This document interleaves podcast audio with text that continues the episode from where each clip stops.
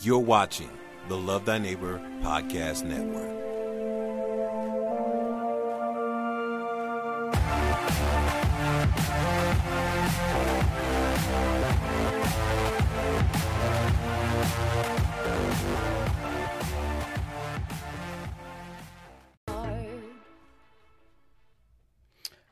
Welcome to the show. Today we're going to be tackling a big question of why people are leaving Christianity and our questions that Christians ask on social media segment. Also, we're going to be uh, chatting with Darrin, who is a missionary, teacher, and rapper uh, in our Christian Got Talent segment. And then we're going to be talking about uh, the controversial performance over at the Grammys on our, on our Digital Pew segment. And of course, we're going to be doing our devotional as well, where we're going to be in Hebrews chapter 3, verses 12 through 19. It's a packed show, so I'm not going to uh, take any longer than I need to do all the greetings. Let's go ahead and get it started. It's time for the cross. Hey, can I tell you about Jesus, the one who died for our sins? That Jesus, and all I know is that there's something, about Jesus. So every day I'll be praying out to Jesus because I love you. Can I tell you about Jesus, the one who died for our sins? That Jesus. All I know is that there's something, about Jesus. So every day I'll be praying out to Jesus because I love the Lord. Hey, Hey, what's going on, Anthony? How you doing, brother? I think you're on mute. Look, look at my shirt. You're on mute. Yeah, man. Yeah, man. What's going on? Uh, nothing much, man. Just been busy. Been busy. We, um, we doing a live stream show for my job as well, and that's been taking a lot out of me doing that and trying to do this and working and trying to get ready for retirement. Man, I have been stressed and busy. How about you? hey, man, the same thing, man. I, uh, not exactly your same plight, but teaching classes. I got this ordination group that's getting ready to, you know, uh, cross their finish line and graduate, and so I'm excited for them. And then the church, you know, growing and um, hitting outreaches. Man, we had a powerful outreach this weekend pizza and prayer. We just out in the neighborhood praying for folks and it was like man keep the pizza. We need the prayer. We was like yes that's what we're out here for. So yeah man we're you know just just out there doing the work of the lord man. Man, I tell you, when you just be like, um, when you be like, hey, how can I pray for you? Even people who don't believe in God, even people that there, most people won't turn down prayer, right? Especially with how bad things are going in our in our world right now. Most people will let you pray, and then it opens up that door to share the gospel with them. amen amen amen All right, well, just real quick, let's just see who we uh, have on. Natasha, what's going on? Thank you for checking in. Uh, Gina, she says she um she think more and more people are coming to the Lord. Amen. I I do too. We're gonna get into that. What's Amen. going on, Randy? Thank Amen. you for checking in. Restoring broken women in the house. Let's see. Uh, Tim, what's going on, brother? How you doing? Thanks for checking in. Is this you? Chan greetings and blessings from Colorado, Anthony.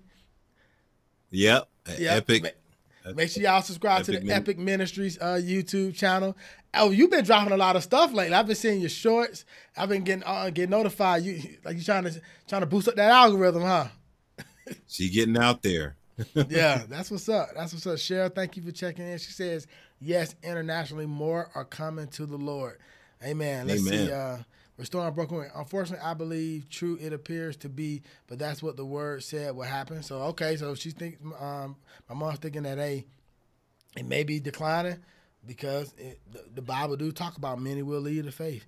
Uh, let's see what's up. Yeah. Uh, hey, hey, welcome back. Yeah, we know we've been going for a hot minute, y'all. Uh, like I said, yeah man we Super back Bowl, we right? back But we back. We back. and we got a uh, Christian Got Talent guest tonight, so we can't wait to matter of fact, I think I got everybody. Let's let's let's go ahead and get ready to hop into that because I know we got a lot to talk about and I don't want to hold my guest too long tonight. If he watched any of our shows, he know we go though. He know that we he knows that we go. So anyway, we go we go that's right. All right, so I do want to bring on, uh, I guess, Darrin Miller, who is a uh, he's the founder of Faithful Fishers, right, and the Living Word Bible School. And the main goal of Faithful Fishers is to engage the lost uh, with the gospel of Jesus Christ, equip believers to live out their faith, and inspire leadership in the church to conti- uh, continue in that process, right? So today, Faithful Fishers Ministry continues in Kerrville, San Antonio, and Corpus Christi, as well as internationally, uh, all the way up to Central uh, Africa. Faithful Fishers is currently training leaders and planning uh, Bible schools in India, Nepal, Tanzania, Zimbabwe, Zambia, and more.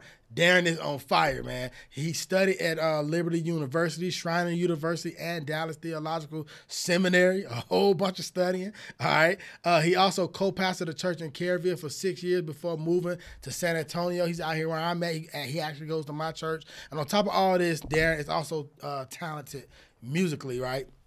He was nervous at first to admit it, but he's a rapper right? And Darrin is a white rapper, so I, I, was like, Darrin, I gotta hear some of your music, brother. When he finally admitted to it. Mm-hmm. Anyway, he, uh, I want to go ahead and uh, bring him on so we can hear his story and see how you know he's using his gifts for the kingdom. Um, so before we uh, bring him on, let's just go ahead and hit our segue over to our Christians Got Talent. That boy is good. I got no place for envy, be letters on me like MVP. Better mind all your Q's and P's. I be on the infinity. You can try to get rid of me, but I ain't going so high, so high, and I ain't on nothing so fly, so fly. How you doing down there? Oh my, oh my, and he the king, still letting go the steering wheel, trusting he gon' take me somewhere. Everything gon' be alright, every little thing gon' be alright, every little thing gon' be alright. Alright, alright, yeah. Every little thing gon' be alright now. Don't fret. Thing to do is feel the Lord, oh. Only thing to do is feel the Lord, oh. Acknowledge him in all your steps. Only he controls what's coming next. Feel the love.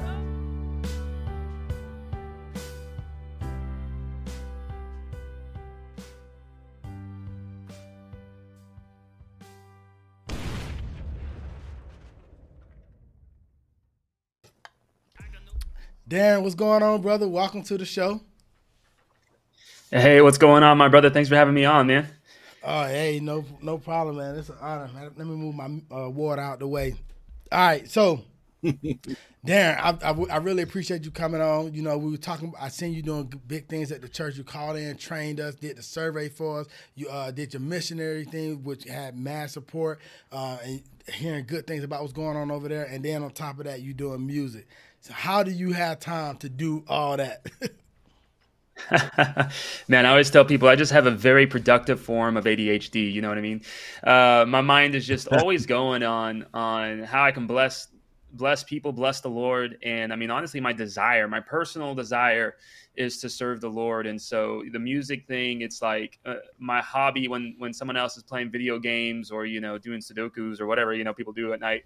You know, I'm making music um, or f- figuring out, hey man, how can I better equip these people God has put in my life so that they can serve him as well. So I don't know, man. It's just it's just what God made me for, you know?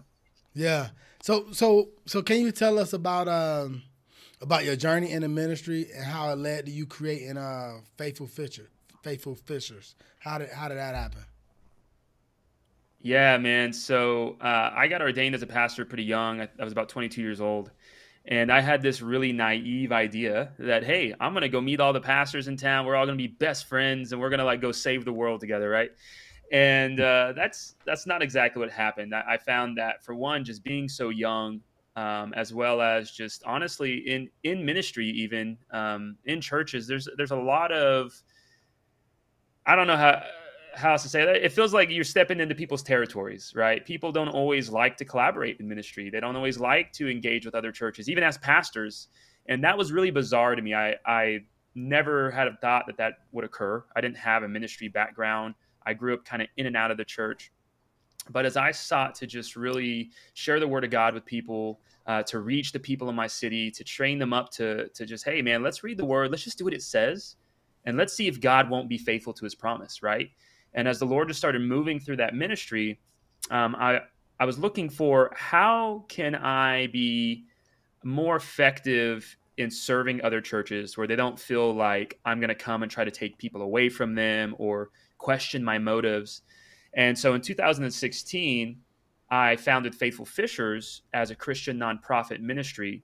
That way, you know, I'm not a pastor from another church trying to come in and do something, you know, on, in this church's area and, and, I know it sounds bad saying that, but that is that's how people feel sometimes, right? Uh, but instead, I'm a ministry leader, and I'm just offering a service to this church.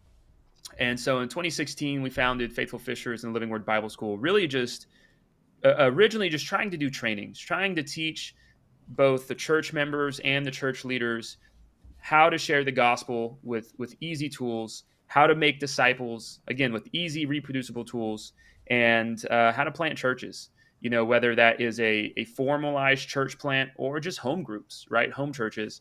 And so that's really how Faithful Fishers came about.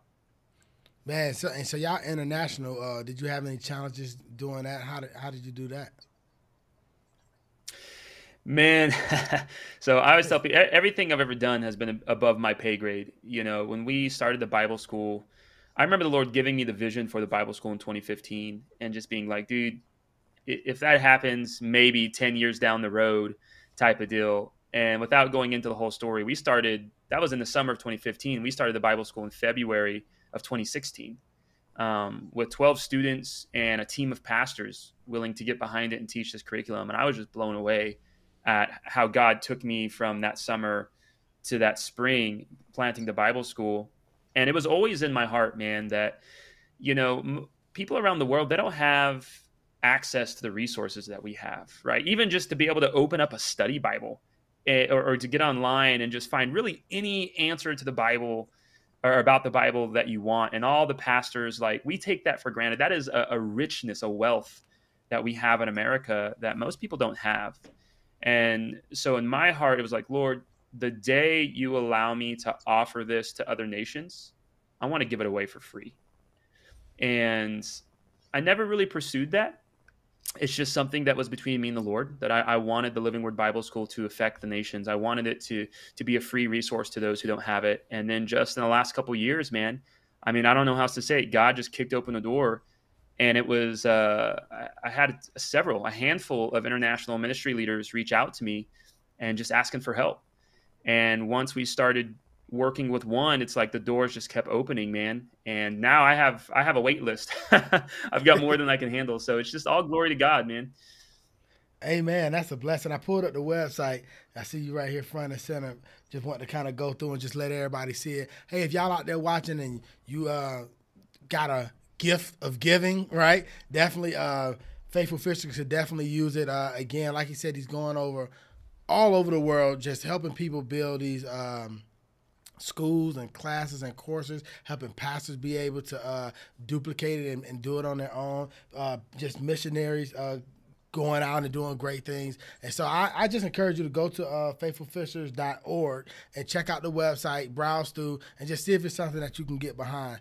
All right, Anthony, you got anything you want to ask Darrin? Any any questions before we start talking about his music? Yeah, well, well, first and foremost, I just want to, man, tip my hat, man, because I, that, that's some amazing work, and you're absolutely right. It, there's a weird thing that happens when you try to partner with people, you know, and you think, oh, well, we're all pastors, we're all on the same team, right? Let's all come together. And sometimes there's there's barriers that kind of keep you separate you know, from being able to do that. And so I, I definitely understand that, but I love what you're doing because that that's my heart too, man. To to do missions, to re, you know, uh, equip the saints, reach the lost, serve the least, you know, and, and just make make an impact for the kingdom of God. And like you said, don't nobody have to know our names. We just we just want to get it done. And so I just want to tip my hat to you um, man, I, I love I love what you're doing. I went and I checked out the website a couple of weeks back when Rico shared it with me, and I was like, man, this is this is the real deal. This is what we want. This is what we need. Yeah, it's a definitely a blessing, man. Appreciate you, man. Yeah, Amen. praise the Lord, man. Appreciate that. Yeah, no, I had it uh, definitely not at the level you're doing it, but I always had a passion of just seeing here in uh, in America in our local communities, right? Uh, different churches that all believe the same way, all believe core doctrine that we united and did stuff together. So like when we do things like food pantry or when we have um, just whatever we're doing, if imagine if all the churches in the local area teamed up. Imagine if all the local churches in the local area kind of got behind the mayor or the governor, or the person they wanted to support, and they they kind of got behind doing stuff for our community. I think we'll see a lot more people coming to Christ uh, in our areas, you know. But you're right, we do we do somehow end up being being divided when we we're supposed to be one. And so that's that's definitely a yeah. passion of mine as well. So rapping, let's let's let's go ahead and hop into that. How did you get started in music, and um, and how do you see how how does your music uh skills intersect with what you do for for the kingdom? Yeah, man. And so you're gonna hear well, the, if you were to spend time speaking to me, you hear me say the same thing probably over and over, which is, man, God just did it, right? And uh, I never wanted to be a pastor, never wanted to be an evangelist, never had any desire to do that. In fact, I, when God called me the ministry, I was training to be a professional fighter. That that was my passion. And uh, you know, I dabbled in music a little bit, started learning the guitar and singing, and doing worship back in 2015. And uh, when I moved to San, or right before I moved to San Antonio, I was living in Kerrville still. Um, I started going to a studio and I was going to to record some of my original worship music and one day I was at home, man, and this is it's silly as it sounds. I'm playing a melody on my piano, and I just remember kind of laughing to myself, saying, "Oh, this could be a rap." And that was to- there was nothing serious about that comment, but man, the Holy Spirit came upon me, and suddenly these words just started coming to me. And sure enough, you can go uh, on my YouTube. You can look up the music video uh, for the song "Entrance," and that is that that is that song. I mean, it just literally came in a moment as I'm playing the piano uh, so that beat, I made it and everything. And so next time I went to the studio, I said, "Hey, man, it's probably going to be weird, but can I just can I just record this? I don't know." And uh, so once I got that song, it was like the Lord just flipped a, a, light switch, and then instead of me getting more worship, suddenly I just getting started getting more lyrics. Um, I started hearing some of the producers' beats, and it's like I just suddenly had this desire to to make Christian hip hop or Christian rap. And I'd never rapped before. I didn't even listen to Christian rap, bro. Like once I started publishing music, Christian rap music, I then started listening and looking for Christian rap just to hear like what else is out there. And in my mind, you know, because I was I just didn't know how much Christian rap was out there and how many people really love the Lord doing that type of music. I was like, man, can you even do Christian rap and it be like really about the gospel?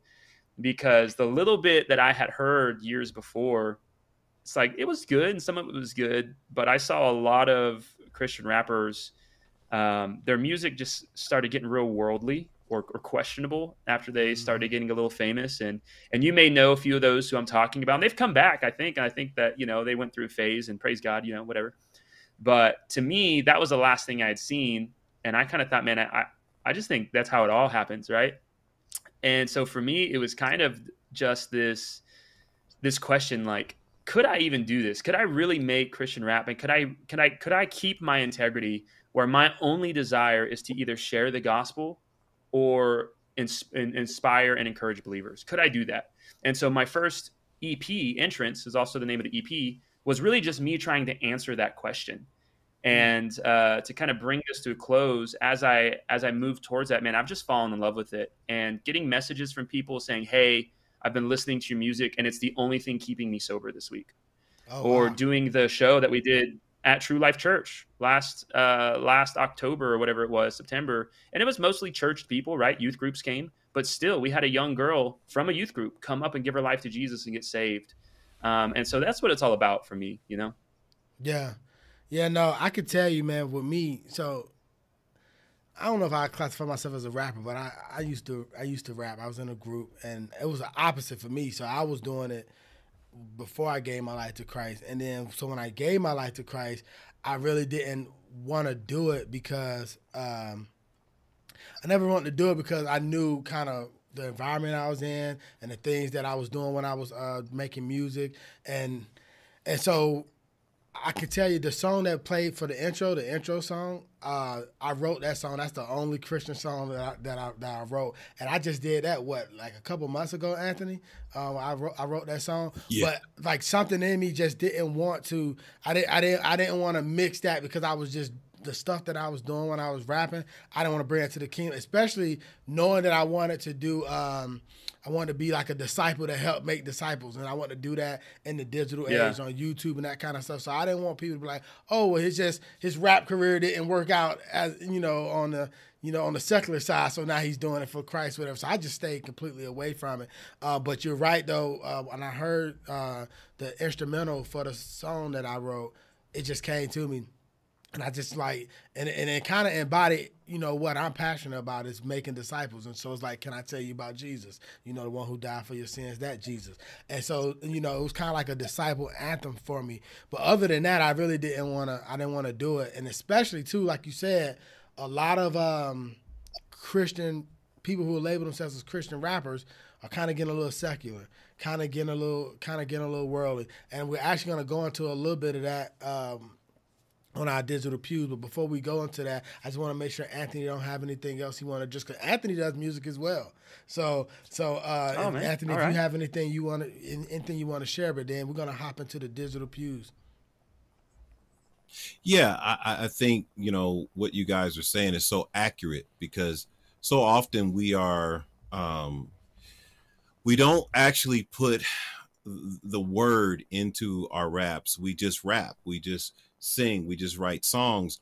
And because we're creative, you know, we got the you know the lyrics. We have the cadence. We have the beats, but we want substance, right? And so I know all of us. That's our goal is that it's the word that changes lives. You know, the Bible says faith comes by hearing and hearing by the word of God. And so trying to get the word to speak to people's hearts through music. And I, I was like you, Rico, when I first, you know, redet- rededicated to the Lord and started walking with him. Um, I stopped doing music for a while because I wanted to get my heart right. I really wanted to get some of the stuff that was in my heart out before I started singing for the Lord and or doing raps or l- singing on hooks and and so I collab with a lot of guys. I got a lot of musical people at our church uh, that do great music, um, original stuff. A lot of our worship is original. We write our own songs and things like that, and so I, I think it's powerful, man. You know um, uh, what music can do, but we have to, like you said, kind of be careful uh, that we're not just up there using our talent for our own selves, but we're using our talents to lift up Christ. Yeah, amen, man. You know, and just one last thing, I know before we switch gears is what really got me. It's like as much as I love to worship, man, and I, I've written probably like seventy something worship songs since 2015, and played them a lot at our home church and at events and things. But you know, walking into uh, walking into a to let's just say a neighborhood or an area or a demographic that doesn't know Jesus and that is is poor or hurting, which are typically the people that I'm, I'm dealing with, right? It's not like I'm ministering to a bunch of rich white folk, uh, you know, just sitting in the office somewhere. It's like hurting people, right? Um, something about just getting on stage and like singing "How Great Is Our God" doesn't quite connect as well, right? Than this goofy white guy getting up there and then suddenly saying, "Hey, I'm going to do some music for you." and I start rapping, and suddenly these kids, these young adults, these you know these people, they're I have their attention in a way that um, I wouldn't have had before, right? And I I mean I even I even joke and laugh about you know being a bad Christian rapper just because that's kind of the stereotype. But when you put that out there, and then I, I do think my music is is good. You know, um, I have a lot of room to grow, but I think it's I think it's good music and and Christ is definitely in it. And so I think that contrast between getting up and, and being kind of silly, but and then coming out with a quality quality production and then really saying, Hey, but this is why I'm here. I'm here because of the love of Christ. And I want to I want to talk to you about what he's done in my life, what he can do for you. There's just something powerful in that that reaches a whole different group of people that, you know, a nice little worship song on a guitar just just doesn't reach. Yeah, no, yeah, no. I mean, you definitely hit a a, a, a nerve with me where not a nerve, but you really struck, you know, uh, struck with me where you said um, the fact that when you get up there, you rap about how good God is, you got their attention. Um, that's one of my passions is just like finding ways to reach the lost in ways that they can connect and get it. So, for example, when I started doing um, YouTube ministry, um, I kind of got a little discouraged, and I was like, you know, you know, do I even really need to be doing this? Like, there's so many other pastors out there. Really, I could just get online and just, you know, just uh, recommend other good teaching and other good pastors and other all this other kind of stuff or whatever. But then God just put it in my heart because I listen to a lot of Mike Winger. I'm not sure if y'all, I know uh, Anthony's familiar with Mike Winger, but I'm not sure if you're familiar with him, Darrin. But anyway, Mike Winger is this uh, youth pastor, nerdy, you know, white guy who just love the Lord, but he gets on YouTube and just just get a word out for three, four hours and people listen to him, right? And you know, but then I thought about, I was like, people who grew up where I grew up or you know, hang around where I hang around, they probably won't listen to Mike Winger. They won't hear from him, but they may hear it from me, or they may hear it from you know. And so that's why it's important that that you know um, we do kind of be like Paul saying, I'm all things to all people, and just be able to adapt to certain people and be able to get that message. And then, two, the reason why we have so many different, because we're one body in Christ, but the hand is different than the knee, and the knee is different than the foot, and we just got different ways of serving the Lord, right? And I think that's because people are just going to respond differently. And so, you know, I, I, definitely applaud you for what you're doing. Um, again, mad respect for your teaching abilities, for your uh, worship, you know, for your uh, the way you worship the Lord and, and, and, rap, but also too, you know, I, where I connect with you the most is is the teaching, right? Because that's that's another one of my passions as well. Is the is your ability to put those courses together and share the word the word of God. And uh, you, if you go on Faithful Fishers, there's actually some courses that you can go on, um, you can take and learn and get a little better with you being able to disciple people. So I just want to just throw that plug out there for everybody as well. That not only is he a rapper, but he's also a phenomenal teacher as well. And he put together some awesome, some awesome courses that can help you grow in your relationship with Christ and help you grow as a disciple too. Before we before we move on, I do want to uh, bring it up. So, Restoring Broken Women said to continue on. I guess she was talking about how while people were walking away, but after the great move of God, many will come running to Jesus. Amen. And yeah, that's yeah, hey and I think we're to be seeing some of that. We're to show some evidence of that a little bit later on as well. Randy saw your uh, music video, the clips that we did, and he said he loved it. What's going on, Kerry? Thank you for checking in. Hey, for those who are all who are just checking in, we're to be talking why Christians leaving the faith. Uh, before we do that, uh, just to catch everybody up to speed, if you just hopped in, we're interviewing Darrin. Darrin's our guest tonight. He's uh, a minister rapper, missionary, evangelist, you know, just all out, sold out for for for uh, for the Lord, and um, just a good inspiration for us all to strive to be like. Uh, but we about to get ready to hop into some digital pews Christian news, and it's a good segue because you do music. What we're going to be talking about is some of the issues at the Grammy. I want to talk about the use of satanic theme in music performance that's also targeting children on primetime major network TV, right? And so let's just go ahead and hop into our digital pews. Uh, Darrin, I know you're new to you're a guest on the show, so what we do is we have these different segments, and on these different segments, we just kind of react to them, talk to them. We have our audience share. Also, if you're watching, let us know in the comments why do you think people leave the faith. Uh, Joyce and uh, let's see. Hey, what's going on, y'all? Thank y'all for checking in. Randy say amen. And Jason says, good to listen into this conversation. Jason, Stick with us, brother, because we're about to get ready to hop into some more juicy topics and, more juicy content. So let's go ahead and do that now. Let's go to our digital pews. All right. So up first, I'm sure y'all probably heard about this. It's been all over social media, news. Um, Christians are upset, but it's really nothing new. Um, so Madonna, she introduced this trans artist named Sam Smith and Kim Petras, um, the two people that's up in the red up top the my my top right.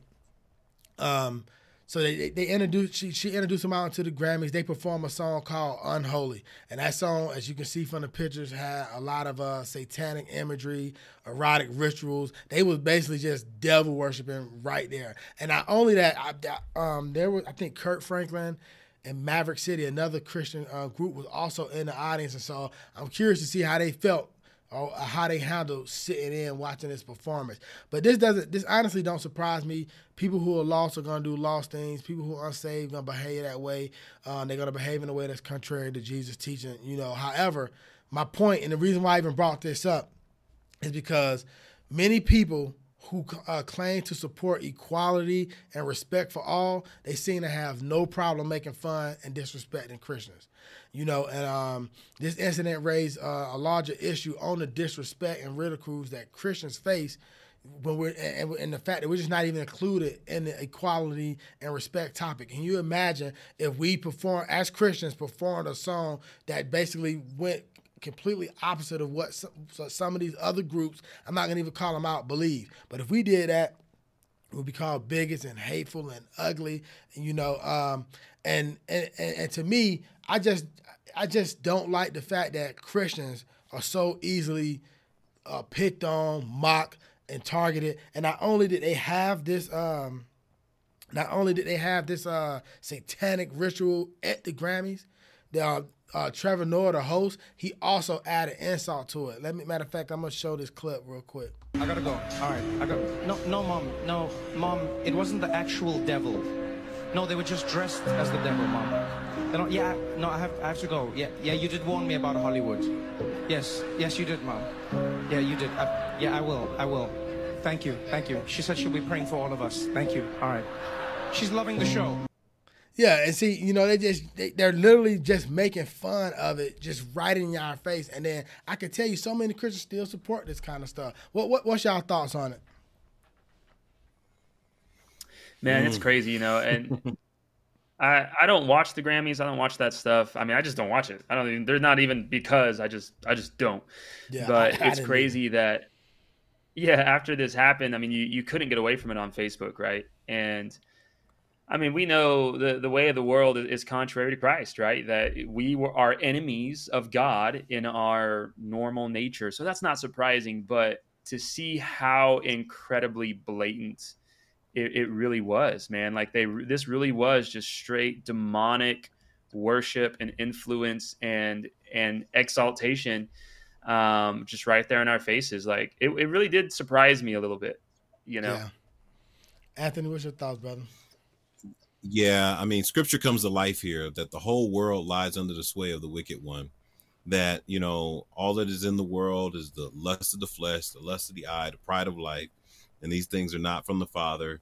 I mean, like you said, you can't really be surprised, but it still shocks you, right, to see it.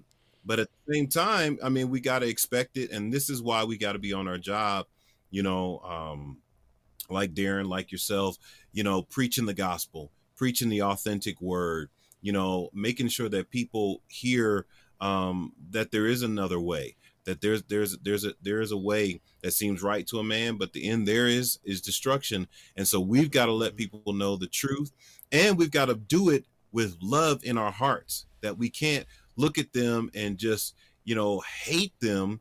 You know, we've got to you know have the heart that God has because He's not willing for anyone to perish, but He wants all to come to repentance. And so, how are we thinking? You know, in a gospel centered you know view of the world around us you know like i said you know we were out you know uh, sharing the gospel uh, just yesterday.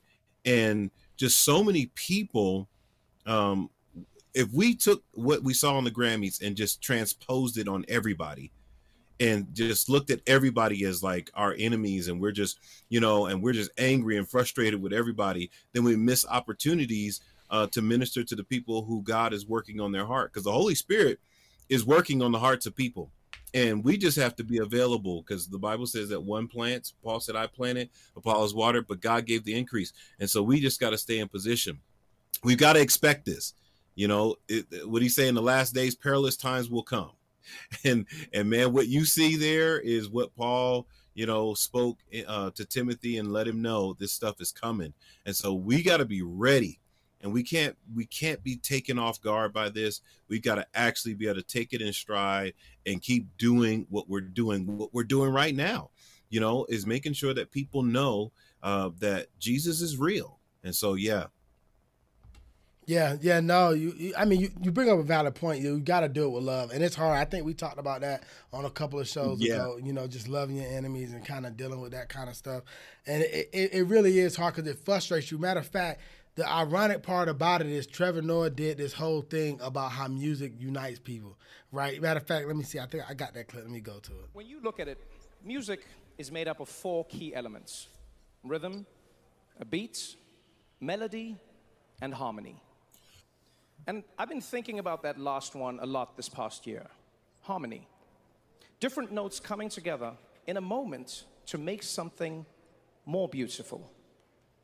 You know, so much divides us right now, but music is about uniting us through our differences.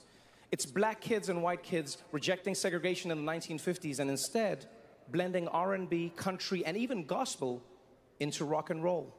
You see, music isn't just the harmony of sound, it's the harmony of human beings, of different races, genders, religions, identities, sexual orientations, knowing we're different, but rejecting division to find moments of joy and unity and harmony. And that's what music is all about. And that's what we're celebrating here tonight. So after looking at that performance, do mm. you feel united? do you feel included? Like I would feel extra divided and excluded. And so he they go on and give this whole thing. They they're kicking this whole, yeah, we're united, equality, let's respect one another. But then you turn around and do something that you know is blatantly disrespectful to religious people. I, I, I wouldn't even just say Christian. I'm sure a Muslim person would be upset about what they saw, you know. And so to me, it's just crazy. So let me ask y'all this: Do you think that we as Christians should start coming together and demanding the level of respect and equality that some of these other groups do? You know, when they're feeling disrespected, when they're feeling violated, when they're feeling hated against, you know, uh, do you think this would be happening if we came together more as Christians and like, hey, that offends us? Or do you think they wouldn't care? I mean, I, I, definitely don't think they would care. Uh, you know, the world, the, the idea of unity for the world is I will do whatever I want as long as you're cool with it. And in return, I'll let you kind of do whatever you want and I'll be cool with it. Right. And when you think about, you know, music, music does unite us. Um, but for Christians, like the music that we're supposed to be united in is is music that glorify fulfills God. its intended pers- purpose. Right? It was created to glorify God, and we glorify God together. And so we come into unity. But we saw this even in Genesis 11, the Tower of Babel. Right? There was unity at the Tower of Babel, unity against mm-hmm. God, not to make God's name great but they were going to mm. come together, which God had said, don't do that. He said, multiply, fill the earth. They were like, nah, we got a better plan. They were going to come together and be unified and make their own name great, their own city great. And, you know, that's what the world wants to do. They want unity, but with with the core of it, uh, the the image that they're building in unity is is themselves, it's their own selfish desires, right? As opposed to for Christians, we unify to make God's name great and to be conformed into His image. Amen. Amen. Yeah. Ready? Yeah. Mm-hmm. Go ahead, Anthony. No, I was just going to say, you know, the, the Bible is clear that, you know, um, broad is the way to destruction and many will find it. And so they're going to be unified. You know, the Bible says that the world loves its own, right? And so they're going to be unified, you know. So even if we shouted from the rooftops, you know, and got some laws changed and things like that, it still doesn't really change that we are foreigners and strangers here right that this mm. is not our home that that that we're passing through and we've got to act like that you know i think one of the common mistakes and you know and i hope this doesn't ruffle anybody's feathers one of the common mistakes that we make is that as christians we think that our job is to change the world instead of our job being to preach the gospel so that people can be rescued out of the world I think that's a that's a difficult thing to swallow because yes, we will make impact, right? We're gonna we're gonna we're gonna minister to the homeless and the hurting, right? But we're not actually here to make this world into a heaven and eliminate all the evil and all that kind of stuff. We're actually supposed to be preaching the gospel so that people can be rescued out of the world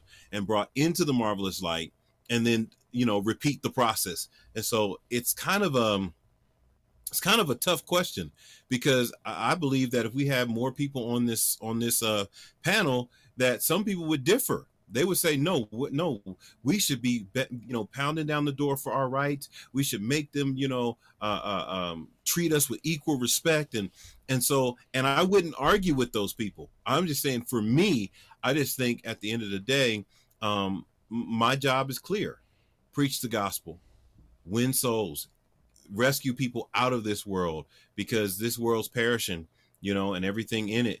And uh, it's not doom and gloom because we still live in it. We still, you know, we'll still do good things, right? We'll still take care of people.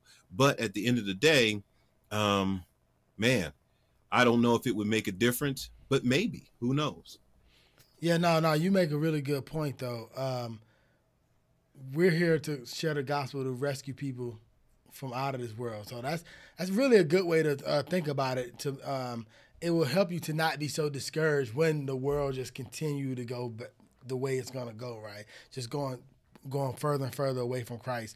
But at the same time, I'll probably be on the camp with the people like, yeah, we should fight for our rights too. You know, because at the end, especially here in America, you know, now other other countries they may not be as free, but but but here in America, you know, we we pride ourselves on equality and everybody having rights. And and so we have judici- judicial systems in place and ways to get things changed in place. And so um, why not why not at the bare minimum say hey you know treat us with the same level of respect that you that you want you know if not anywhere else then maybe we can be a model for other countries or whatever. So i so i, I kind of see it i kind of see it both ways. Uh, randy said uh, we're called to be humble and not judge and so, and I really like the I, I, like what Sean said. He said there's a good and righteous judgment as well as a wrong as wrong forms of judgment. And I think when God tells us not to judge, we're not we shouldn't be judging in a hypocritical fashion. We shouldn't be judging in a way knowing we're still doing wrong or, or, or whatever, or, or in a way where we're blind to our own sins, right? Um, but but it takes judgment to tell somebody that hey, what you're doing is counter to Christ, and what you're doing, you know, in, in um, this, you, you know, what you're doing is gonna is sin, and sin leads to death, and you know, and so there you have to have that form of righteous judgment. But I think you hit the nail on the head, Anthony, where you said we got to do that kind of stuff with love. So there's definitely a place for righteous judgment, like Sean said, and then he also said great point on sinful unity of uh, Tower of the Babel. Never thought of it that way. Not, and that was a, a valid point. But yeah. Well, and I think you know, you know oh, sorry about that. Yeah, I think I'm, you know, somewhere in the middle. Like, obviously we have rights, but you know, I don't, I don't know that there's any right to fight for because honestly, you know, a satanic church in our country has has rights as much as that probably, you know, you feel that somewhere deep inside, like, oh, you know, but they they they do, right?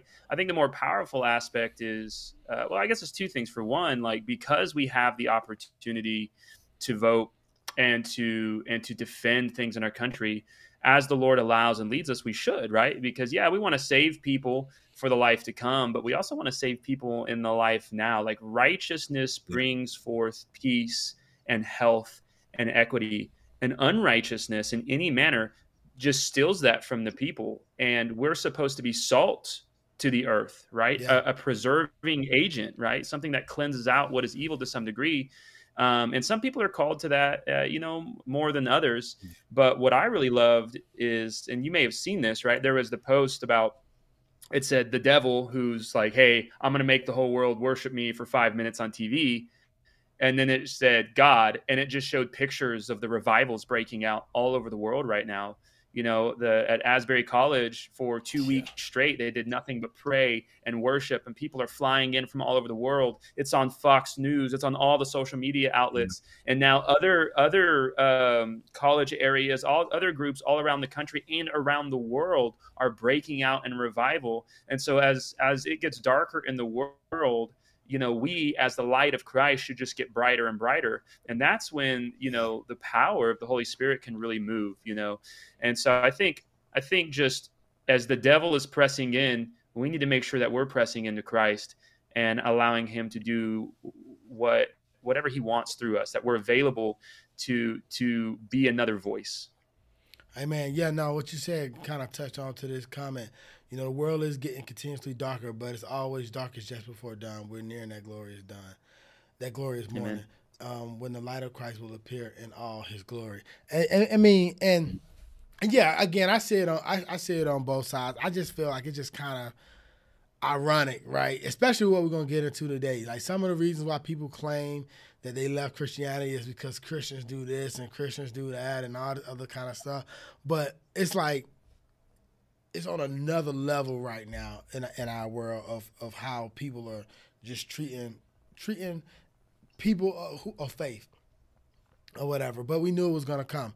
All right, so I'm not gonna I'm not gonna uh, stay on that too much longer. Uh, what we're gonna do, we're gonna go into our uh, devotional. Our devotional is going to be on Hebrews chapter 3, um, and it's going to be a good segue into our question of the week. Again, if you're just checking in, we're going to be talking about why are people leaving Christianity, or is are people leaving Christianity? Is Christianity on the decline? That's the that's what we're going to be talking about. But before we get into that, we're going to get into our devotional for the week. Let's check it out. Have you ever been in a situation where your faith was tested and you felt like giving up? It's not easy to hold on to your beliefs and trust in God when things get hard, but that's exactly what we're going to be talking about today. In Hebrews chapter 3 verse 12 through 19, the author warns us not to harden our hearts towards God and to be faithful until the end. So let's dive into this passage and see what it can teach us about persevering in our faith. Hey, hey, hey, hold on, hold on. Gather around, everybody. Listen up. I got a story to tell. Tell, tell, tell. Hebrews chapter 3, verse 12. Be careful then, dear brothers and sisters. Make sure that your own hearts are not evil and unbelieving, turning you away from the living God. You must warn each other every day while it's still today, so that none of you will be deceived by sin and hardened against God. For if we are faithful to the end, trusting God just as firmly as when we first believed, we will share in all that belongs to Christ. Remember what it says today, when you hear his voice. I'm going to say that one more time. Today, when you hear his voice, don't harden your hearts as Israel did when they rebelled. And who was it who rebelled against God? Even though they heard his voice, wasn't it the people Moses led out of Egypt? And who made God angry for 40 years? Wasn't it the people who sinned, who corpse lay in the wilderness? And to whom was God speaking when he took an oath that they would never enter his rest? Wasn't it the people who disobeyed him? So we see that because of their unbelief, say that again. So we see that because of their unbelief, they were not able to enter his rest. In these verses, the author of Hebrews warns us to be careful that our hearts do not become evil and unbelieving, turning us away from the living God. We must make sure we warn each other every day so that way we are not deceived by sin and hardened against God. The author reminds us that if we are faithful to the end, trusting God just as firmly as we did when we first believed, we will share in all that belongs to Christ. However, we must remember not to harden our hearts like the Israelites did. You see, these people were led out of Egypt by Moses. These people saw God miracles and they still decided to sin against him. They still had unbelief. They would not put their belief and faith in him. They heard God's voice and they still turned away. This caused God to get angry for 40 years. And as a result of their unbelief, they were not able to enter into God's rest. So, in the same way, we must be careful not to harden our hearts towards God when we are in the wilderness or things get hard or we're going through trials and tribulations. You know, um, especially if we have been in a position where we heard God's voice or we seen Him work miracles in our lives. We must remember to hold on to our faith and trust in God even when it's difficult. Because our faith is tested during those difficult times. And if we truly believe in Christ, we will obey Him whether things are going good or bad. So let's take a moment today to examine our hearts and make sure that we are not hardening our hearts towards God. Let us be faithful to the end, trusting God is just and trusting God just as firmly as we did when we first believed, so that way we may share in all that belongs in Christ. Amen. Amen. So yeah, we know, you know, everybody go through tough times. Everybody had trials and tribulations, and I think everyone experienced times where their faith was tested, right? And it can be difficult to hold on to your beliefs during those times.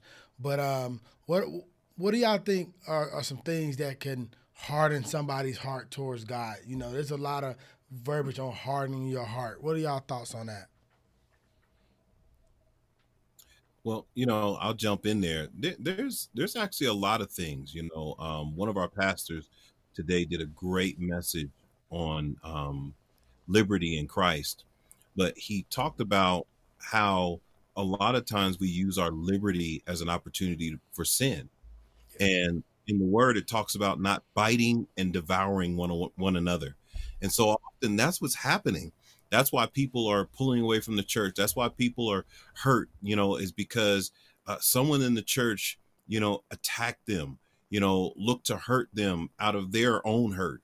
And when hurting people hurt people, um, it hardens people's heart towards God because people look at God and say, Well, God, I want to believe in you, but your followers make it hard for me, you know? And so, so often that's one of the main reasons you know that people harden their heart towards god. I know there's others and i'll let you guys talk about them but that one jumps out at me right away is how they are treated you know by people who are supposed to show the love of god. And i know we're not perfect right? We all have bad days right? You can catch us all on a moment where we're not floating on clouds right? We're just regular joes. But uh, at the same time we've got to know that man, people are hurting and they're hurting sometimes because of what other believers have done to them and that breaks my heart. Sometimes it, it just it, it, makes me weep and you know I try to do my best to uh, restore such a one to bring them back you know the bible says that if anyone wanders from the truth and someone brings them back that you save a soul from sin and you co- you cover uh, you you save a soul from death and you cover a multitude of sin and so we we want to have that ministry of repairing and restoring and reconciling those back but that's one of the reasons anyway yeah, yeah. No, what's your what's your thoughts, Darrin? One of the yeah, biggest things that harden somebody's heart. Yeah, absolutely. I mean, and that's why it's so important to to preach the gospel and to preach the word of Christ, right? Because uh, as we preach the word of God, it illuminates the truth of God as opposed to how God has been presented. Um, I think the other side of it, man, is like in the book of James, it says uh, that when when basically when we sin, we can't really blame the devil, right? It says each one is tempted by their own desires, not someone else's desires, right? like you are enticed by your own desires and drawn away. And and so when we hear the word of God and it's contrary to what we want to do, man, you feel that conviction, but you're like, no, like we, we persist in our own way. Like that really does harden hearts. It builds calluses to the to the Lord's voice. We begin to despise the word of the Lord because it's against our own nature. I remember, man, a friend of mine, and uh, after many years of being out of high school, and you know, when I was hanging out with him, I mean, we were going to parties and drinking and, and getting crazy, right? And suddenly, I'm a servant of the Lord. I'm a pastor and I'm at his house and I'm I'm preaching to him, man. And I'd given him a book of John. He had started reading through it. He had even had like a demonic visitation in the middle of the night after reading the book of John. And he was like, dude, I know there this is real because that has never happened before. Wow. And it was like right as he was on the edge of like saying yes, he was like, Well, you know, if I accept Jesus, does that mean I have to stop living with my girlfriend? And like, you know, and I mm. was like, look, bro, like for sure there's a lot of things we need to straighten out, but like right now, like the focus is on just who Christ is and like what he's done for you and like just surrendering your life to him and like in a general way. Like, yeah, there are things that he calls us to. But you know, I try to I try to to not say no to that question because obviously yeah the answer is yes but uh but also to expand it to like there's more to this story than you living with your girlfriend you know what i mean like there's more that christ wants from you but man, like that's all he could see was like, well, shoot, if I if I do this, I know that this area of my life is wrong, and I don't really want to change it. Yeah, and that was the last conversation we ever had about that. You know what I mean? Man, I um I did this podcast last week or the week before with one of my friends who I served with in the military, and actually it was a few of us that we that I served with on there. It was a panel about six of us, and we were just chatting. And one of the things we were talking about well, they just had a list of questions and we were just kind of responding to them. And one of the questions was, um, it, it, I don't even know how these questions tied together, but one of the the first question was, is the uh, is the black church? So that's how they said is the black church. No, no, is the church hindering or helping the black community or something to that extent? Mm. But then another question we were talking about was, um, is the American dream? Is is there really an American dream? or is it like whitewashed or is it just only for white people some to, some to that extent right and so we got into this long conversation about how stuff that is going on with us and the reason why black people do certain things and the reason why our community is this is because of slavery and i was like if you're still and, and here's what made it so weird we we talked about how uh how a man and a woman a husband and wife, a man should love his wife like Christ loved the church. That kind of came into the conversation somehow. And then somehow the question got tied back to well, if a man is like aggressive and beat his wife or whoop his kid or do this kind of stuff, somehow that's because of slavery.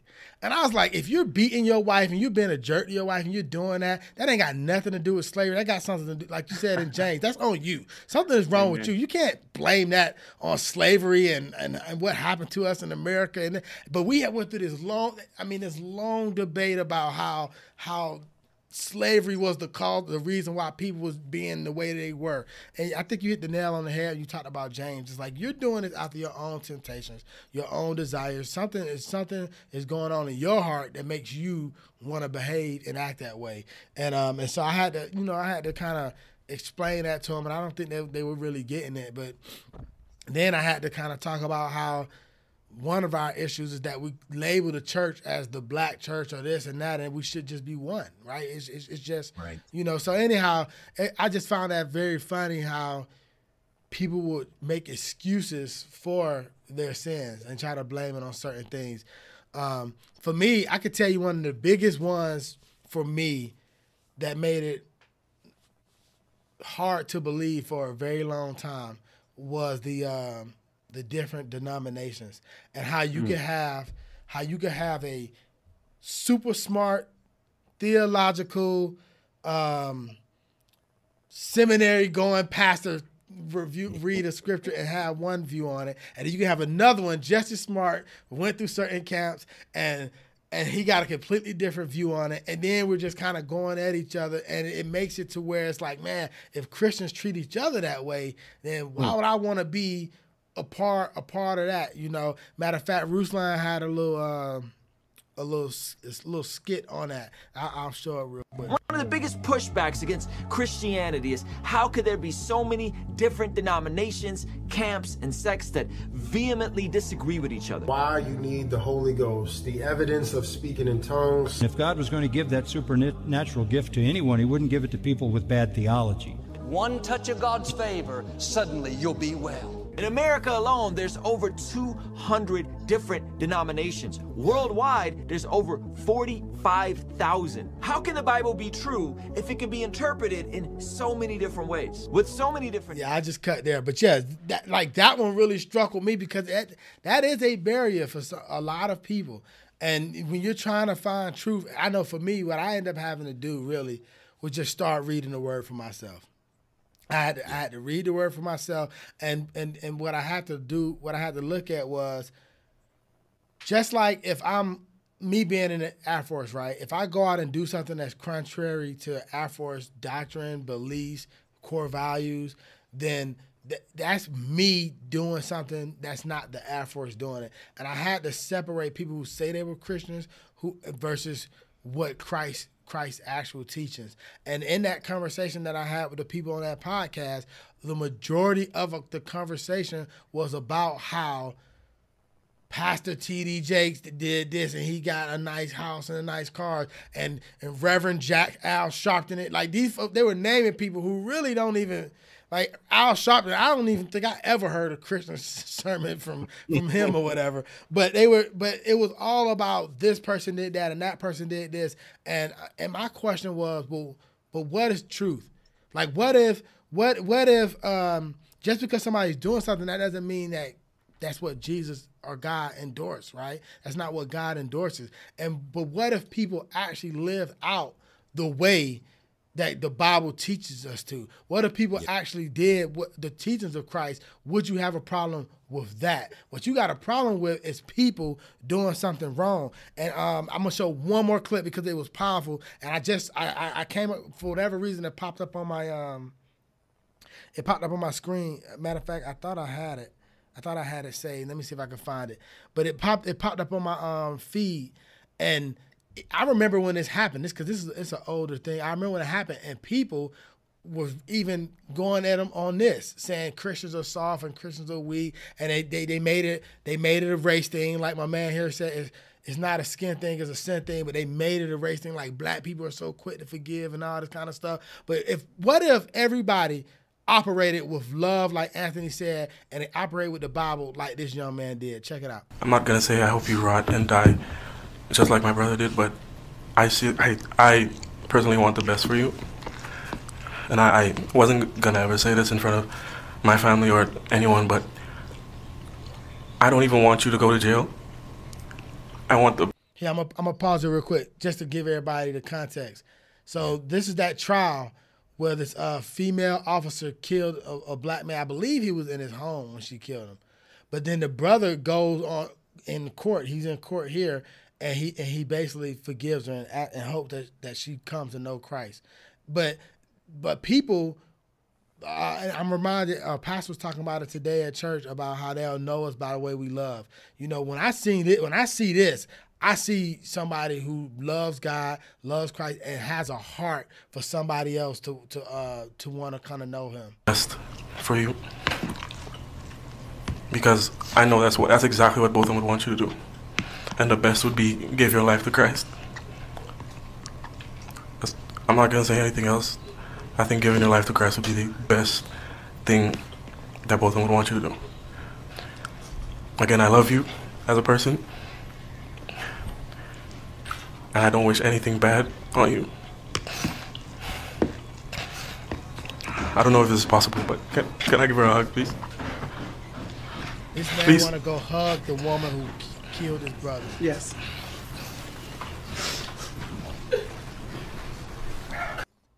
Is that not the most Christ-like thing? Like Christ on the cross, forgive them, Father. Then you know, and this brother you know, his brother was literally murdered by this woman, and he just want her to be forgiven and want her to come to know Christ. And a lot of people in the world, they just couldn't even rock with that. But that's that's what's gonna bring people to Christ. That kind of stuff. I bet you that lady, when she made it to her prison cell, like that just stuck with her. You know, to the point where she she had no choice but to look into the Bible. What, what's what's y'all thoughts? Yeah, I um, yeah, I had a guy bring this clip to me and he said, "Man, this is this is a moral dilemma for me. Uh, mm. I'm I'm I'm struggling with this." And I said, "You know, I understand because this right here is exactly what the Bible says. You know, I remember when uh, me and you, Rico, we uh, did that uh, stream on Luke chapter six. You know, love your enemies, do good to those uh, who treat you bad. You know, if someone takes your coat, give them your shirt you know all these things and you're like man do you if, if someone strikes you on the cheek turn the other. Th- that right there is a real life picture of it and it brings up to me another area where uh, people's hearts are hardened. Suffering tragedy will harden a person's heart you know towards god because the belief is that if god exists then no bad thing should happen if God is all powerful, then why is he letting horrible things happen? And those two things don't go together, actually. You know, God wants to comfort you in the midst of these bad things because he's given man the ability to choose, you know, but most people are stuck on why would God let something like this happen?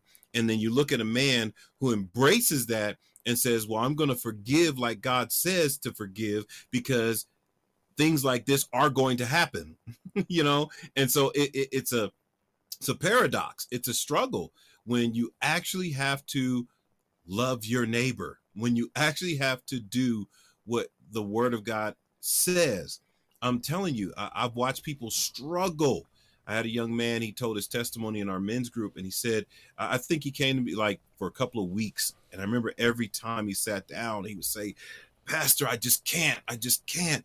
I just can't, you know. And I said, you know, I understand, and we're going to pray that the Lord would give you that Christ like forgiveness so that you can. Well, at this point, He has, you know, He has, and He says, yeah, I can genuinely say, I forgive. I don't want to see the person. but I do forgive. I don't want to, you know, do any harm to them. I don't want, I, I just, you know, but th- th- that's hard. It is so hard when people face tragedy and loss. They look at God like, Where are you? Why are you letting this happen? Instead of understanding that we live in a fallen world and God actually wants to comfort us, you know, in the midst of that loss, heal us from the traumas and the hurts of this life. He's not always going to keep us from it. Like Shadrach, Meshach, and Abednego, they still had to go into the fire but yeah. they found out that the Lord would be with them in the fire. Amen. Most people Amen. say don't let me go into the fire, Lord. I don't Yeah. want to go in there. don't just be with me in there. Don't let me go in there. Don't let me go at all. Yeah, yeah. No, I mean you bring up a, good point. That's actually what uh, uh, Stephen was talking about. He said it's sad, but I've seen folks leave church because of suffering or tragic tragic events in life. I heard on multiple occasions that suffering is a sign that God does not exist. How would you respond to that, Darrin? Suffering is a sign that God does not exist. Well, man, actually, the Bible says that Christ was perfected in his obedience through the things he suffered, mm-hmm. right? Mm-hmm. that in the Old Testament, it projected that the Savior who would come would be a suffering Savior. And, you know, the, the fact that there is suffering in this world, like no one, n- none of us have suffered the way Christ suffered. Not only in the flesh, physically being beaten and torn and, and hung on a cross, murdered for righteousness, but then taking the full judgment of all the sin of all mankind for all eternity upon himself in that moment of being uh you know publicly humiliated. And there was no fancy little loincloth right? Like we have on our on our little crucifixes man. He was up there bare before the world. Yeah. and uh just just to think that god from eternity would make himself a man and then also go through that. Like we don't understand the level of suffering and humility that that he experienced right? Yeah, no, I, I know for me, I would say, um, you know, try, trying to come to a level of a, you know, not a biblical level because somebody not believing in God's kind of want to give it to them in a way like they can kind of understand it. Me, I would say, you know, the fact that they're suffering and trials and tribulations and all that kind of stuff to me shows there is a God. Because if there's not a God, right? If let's just say for argument's sake there is no God, then who determines what's good, what's bad? You know, who determines what um who, who who determines the standard? So if you think about like the animal kingdom, right? You think about lions and whatever. A lion gonna go out, it's gonna kill, eat, not gonna think nothing of it. Why is it that humans think think twice before killing somebody? What is it in us that you know? And if we do go out and kill somebody, what makes that wrong if there's no God? And so the fact that you something in you know that this is wrong, this is bad, to me, I think that provides more evidence that there is a God, there is a standard out there, right? Because if it wasn't, then there wouldn't even be no standard. It'll just be, it'll just be how it is. Now this is interesting. I, this must be from one of y'all channels. This super chat. Yeah, I don't think I had- my, that's actually on my, my my channel. Shout out to my man Dayon. Appreciate you, brother. Yeah, Appreciate yeah, appreciate you, Daya. Now, because I don't think I'm monetized enough. I don't have enough followers to get a super chat. So that's out. That's pretty awesome, though. We definitely appreciate you rocking with us and doing that. People will use anything as a shield or weapon. Amen. They will. They definitely will. So, so anyhow, I just kind of want to uh, kind of bring that up. But let's let's not let's hop into the question of the week. Let's not belittle. Let's not. Bel- I don't even know the word. Make it longer than what it has to be. We're gonna just keep this story Right. Belabor. belabor. That's the word I was looking for. See, that's what happens when you go live, right? You get you got you got to think on your head real, think on your toes real quick. So anyway, yeah, let's get to our question of the week. Why are Christians leaving the faith? Let's hop into. Listen to how he talks. I'm gonna read the Bible front to back. I'm deciding to devote my life to Jesus. I stopped cursing for some years and everything. Like you don't understand. I was on fire. Listen to that. He said he stopped cursing for some years. He was on fire. This is how a lot of, um, you know, unsaved people speak. Why I stopped believing the. Yeah, so. I want to Now, let's see what real this uh, dude's saying. Brandon, so he's Mer- gonna actually get a super chat that he's gonna respond to, and I want to kick off this segment by reacting to the way he responded to this. So it's gonna come up in a second. Uh, um, you all in the comments pay close attention. I want to hear your thoughts, Anthony and Darrin. Just I want to hear your thoughts on how he responds to this super chat that's gonna come up. God, it it would seem as if a lot of you recognize him, and I think I've seen one video by him before. Actually, His- his face does look familiar. because I really just want to get into the questions that I had, and I'm gonna ask you guys these same questions, and I want you guys to think about these questions. All right, Philip Johnson Jr. with the fiver. Hey, Don, my dad taught me free grace with my mom, but they divorced and he hasn't been Christian for about 10 years. Thoughts? So he doesn't believe in the gospel anymore, is what you're saying? He doesn't he doesn't believe it? Or is he not living the Christian life. See, there's a difference. What it means to be, truly be Christian is to be sealed with the Holy Spirit. Uh, that is not a choice. Once you believe and are saved, you cannot remove the Holy Spirit. Um, the Apostle Paul tells us that there's nothing that you can do in death or life that can separate you from the Father once you have been made one. If he truly believed in the sacrifice, the death, burial, burial, and resurrection of Jesus Christ as the sole payment for his sins, if he ever trusted in that, then he is still a Christian. What I would be curious to know is did, does he now think it is untrue? Does he believe that Jesus did not really die for his sins? Does he believe that Jesus was not the sufficient payment for his sins? That is what it would be to now to be unbelieving of the gospel. Furthermore, um, you know, living a Christian life, that is a choice. That is a choice that is separate from uh, trusting in Jesus, right? That's the difference between service and salvation. They're completely different. Not everyone who is saved goes forth and then lives a life of service. And not everyone who lives a life of service does that consistently. There can be entire seasons where people step away from service for, you know, a number of reasons. And so that is what I would be curious to ask your father or to ask you on his behalf. Okay, so yeah, so that's I wanted that's that's the piece I want to touch on. So we're we're talking about uh, people leaving the faith. Obviously, you know the question is going to come up: Can a Christian lose his salvation? And a lot of people will say, "Hey, I was a Christian. I was on fire for God, and I and I left." And so Young Dunn, um, like your um, uh, NPR Evolution said, that's Young Dunn. I follow him. Uh, I watch this. I watch a lot of his content too. Matter of fact, if you all been following his content, you would know him the Christian Smart channel or whatever, they, and then Alan Parr, kind of had this whole debate of of um, work salvation versus just salvation by grace alone, uh, and which kind of got me on the line of thinking about are Christians and disciples of Christ the same thing, right? Um, and so, so that we can go down a whole, do a whole different show on that. But that's kind of what was going on with them. But here he's talking about how there's a difference in being a Christian and then actually having service, right? So you may go through times of your in your walk with Christ where you don't do any service, where or you may go through times where you're on fire and doing a bunch of service. But if you actually believe in Christ, then you're sealed with the Holy Spirit, and that doesn't go away. What are y'all thoughts on that, Darrin? We'll let you go first.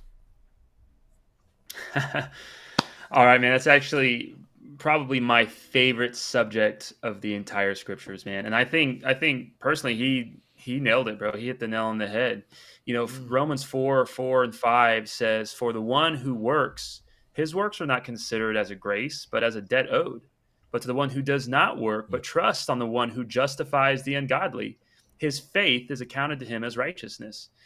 And as you already alluded to, man, Ephesians 1 13 and 14 says that after you heard and believed, that you are sealed with the Holy Spirit of promise, who is the guarantee of the purchased possession, you know, or, or of the inheritance until the day of the purchased possession. And uh, there, it says that so many times. Second Corinthians 1 21 and 22, and Second Corinthians 5 5 also say the exact same thing that the Holy Spirit is a seal given to you. And in the New King James Version, all three of those verses use the same word. It's the word guarantee. That he is the guarantee of your salvation, and what Jesus teaches us in Matthew 13, the parables of the uh, of of the sower. Right, there are four fields. Only one of the fields has the word snatched away. The three other fields all hear the word, and it even says that they receive the word Okay. But it's only the good soil that hears the word, understands it, and bears fruit. You know, and, and what's interesting about that, the second soil is the stony ground. And it says that when the seed, the gospel, is poured out on, on a stony ground heart, that it receives the word of God with joy and it springs up quickly.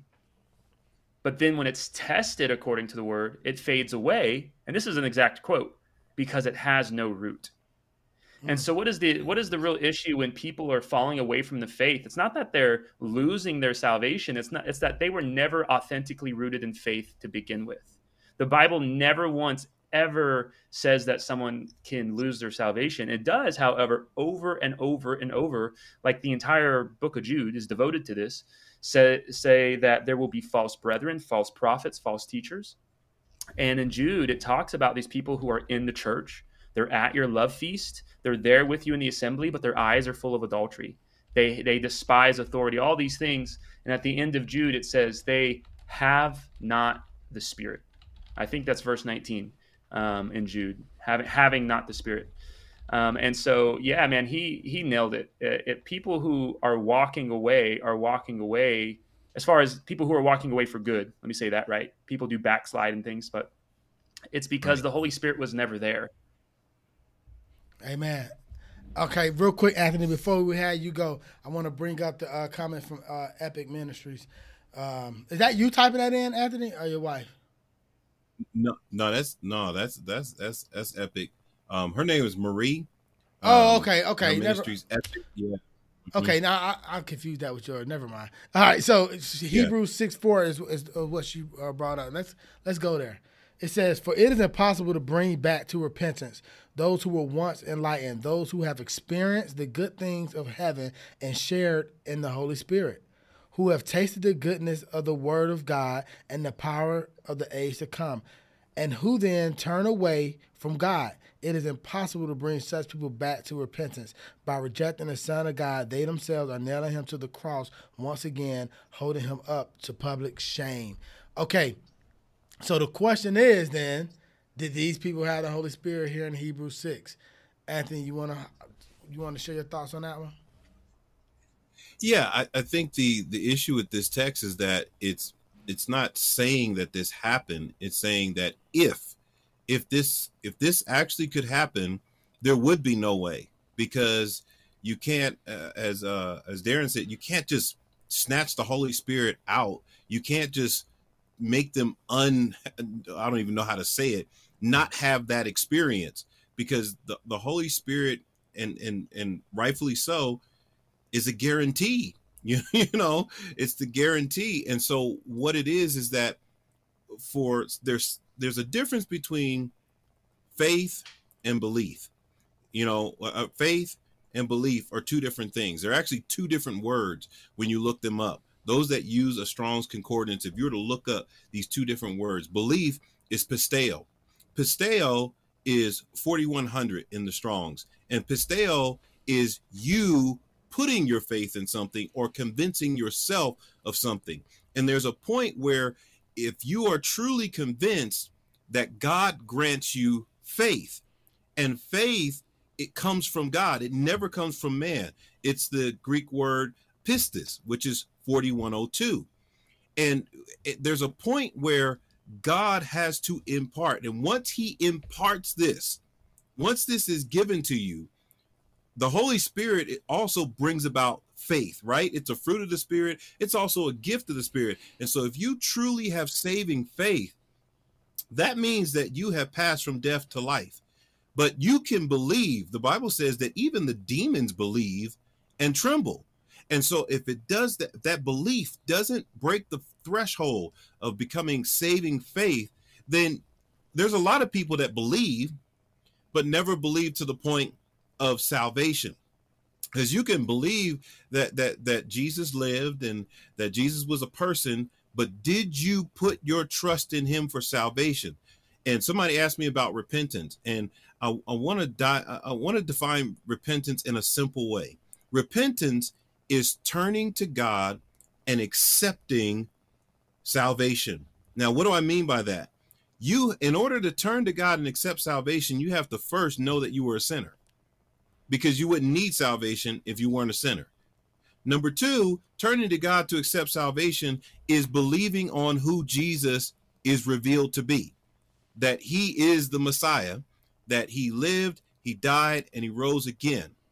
Thirdly, it's following him, devoting yourself to him and living for him. That's what repentance looks like. And so, if a person really believes, then they're going to devote themselves to the Lord and they're going to follow after him. They're not going to just, well, I believe.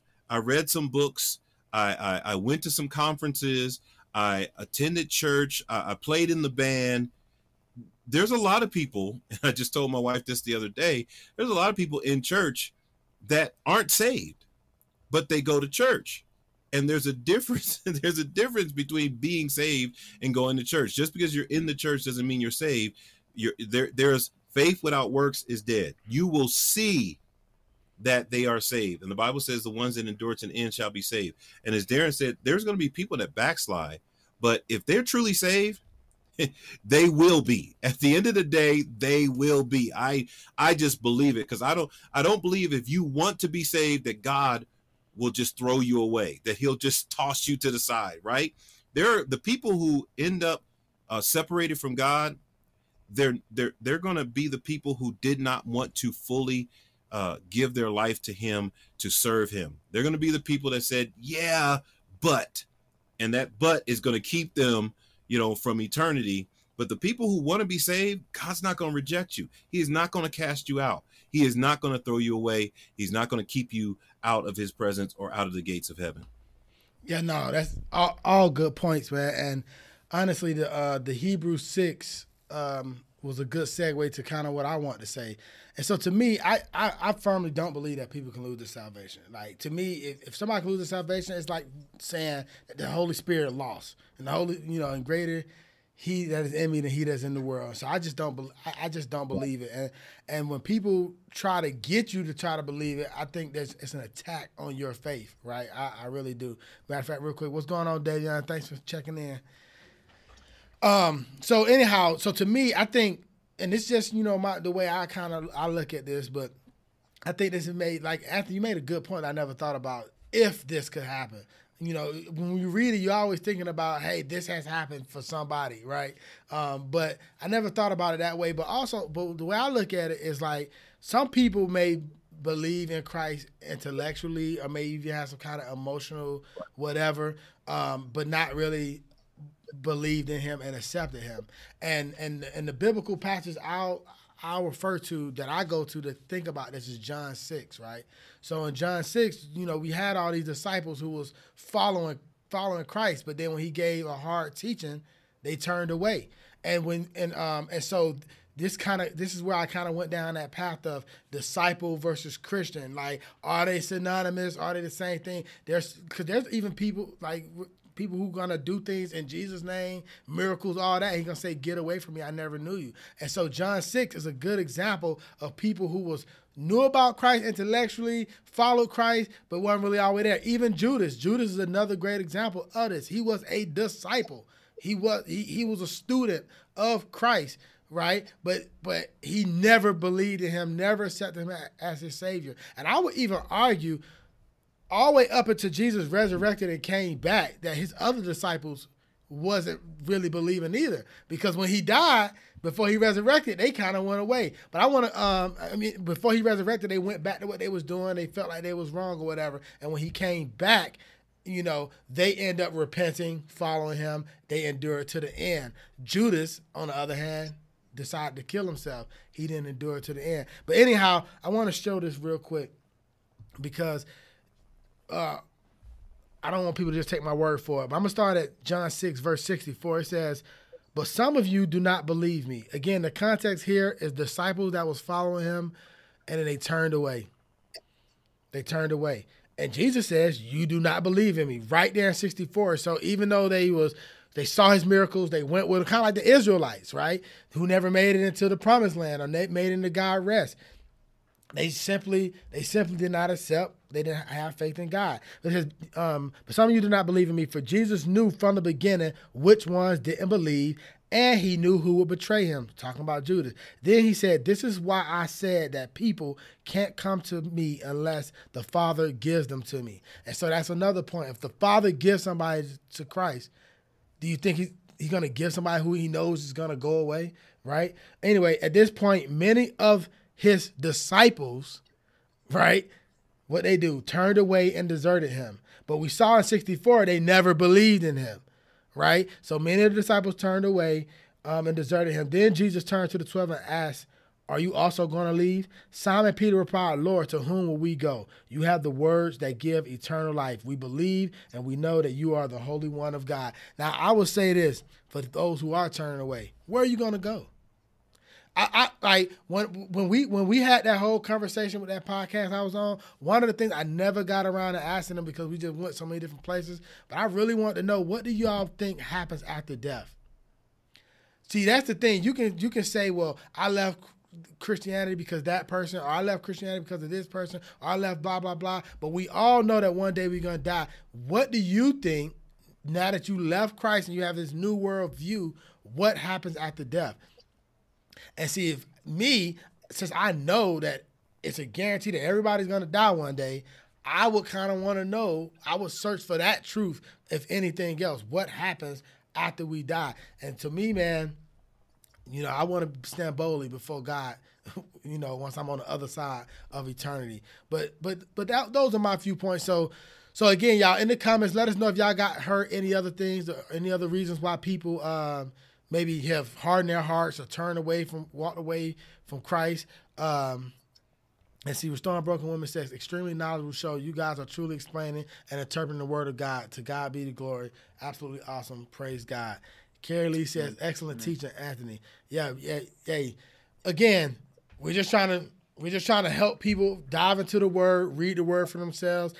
Like I said, like I said on anytime I end the show, whatever I say on here, go back and read it for yourself. Make sure it's accurate, right? Yeah. You like the Bereans. But um, but yeah, so what I want to do, y'all, is uh, transition over into some of the comments uh, on the thread that I got this question from. So the question was basically why Christian, why are people leaving Christianity? And I want to kind of react to some of those Hey. comments. But before we uh, before we even react, before we even react to those comments, let me get let me get y'all thoughts. You know, is Christianity declining? Do you believe that people are are okay? Well, let's go there. Is Christianity declining? Do you think Christianity is on a decline? Uh, what do you think, Anthony? Well, I, I think in the U.S., um, there there there is a, um, I guess you would call it a decline, because we're we're living in a time where more people are biblically illiterate than ever before.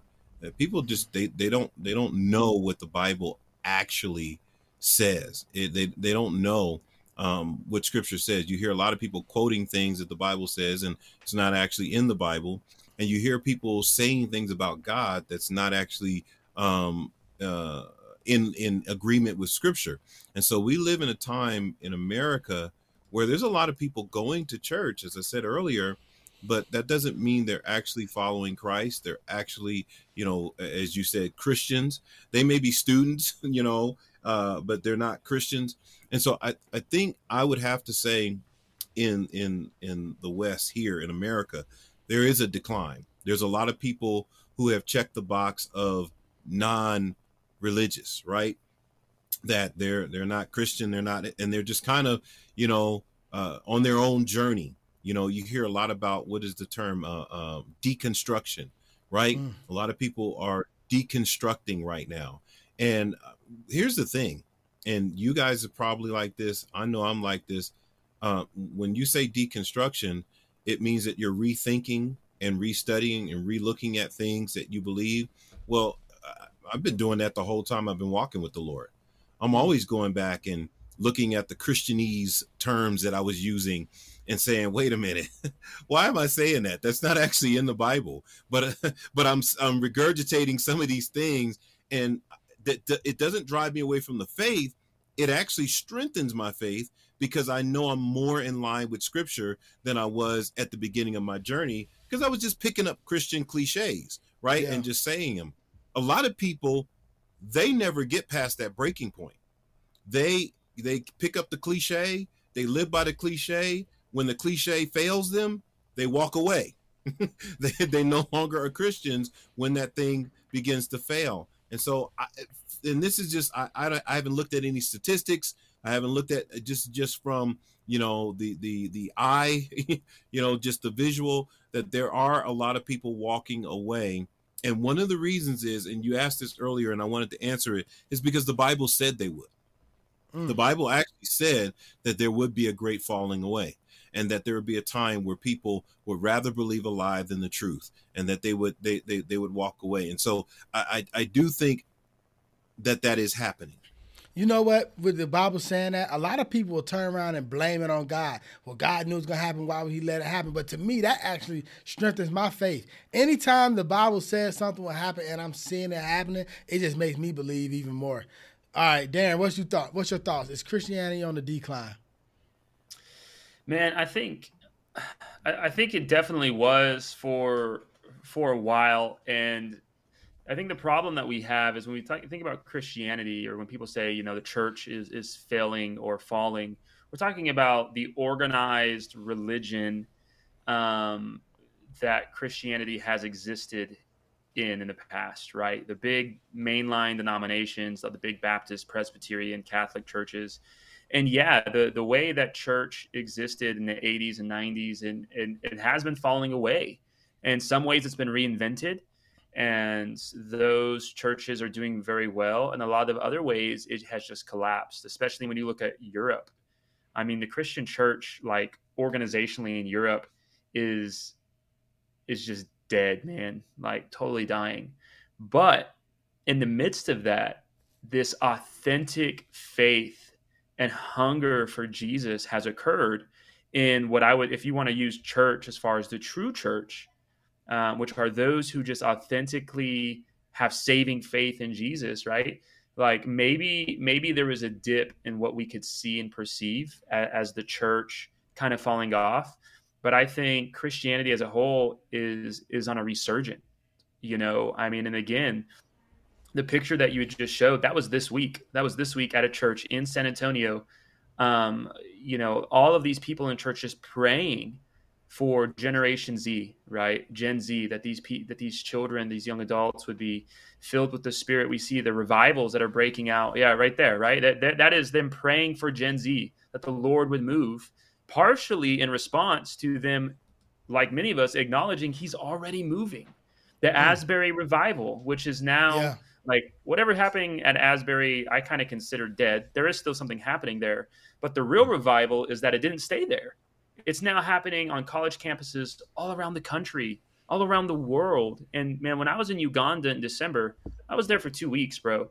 And the first conference we did was at this in this village called Kazo in Uganda and freaking 800 people, bro. 800 people showed up to a stick built church with no actual walls, no windows, no foundation. We had an overflow section outside in tents. People were sleeping on the dirt, bro, to hear the word of the Lord. And we baptized 135 new believers at that first conference. And then we went and did the second conference, right? Like people are hungry for Jesus. Home churches are multiplying right? Parachurch ministries are being very successful. Um, I think the Christian church right now is growing, and around the world in the Middle East for the for the last decade. Yeah, there have been thousands upon thousands and thousands of, of Muslims and Hindus coming to Christ, saving knowledge of Christ through dreams and visions.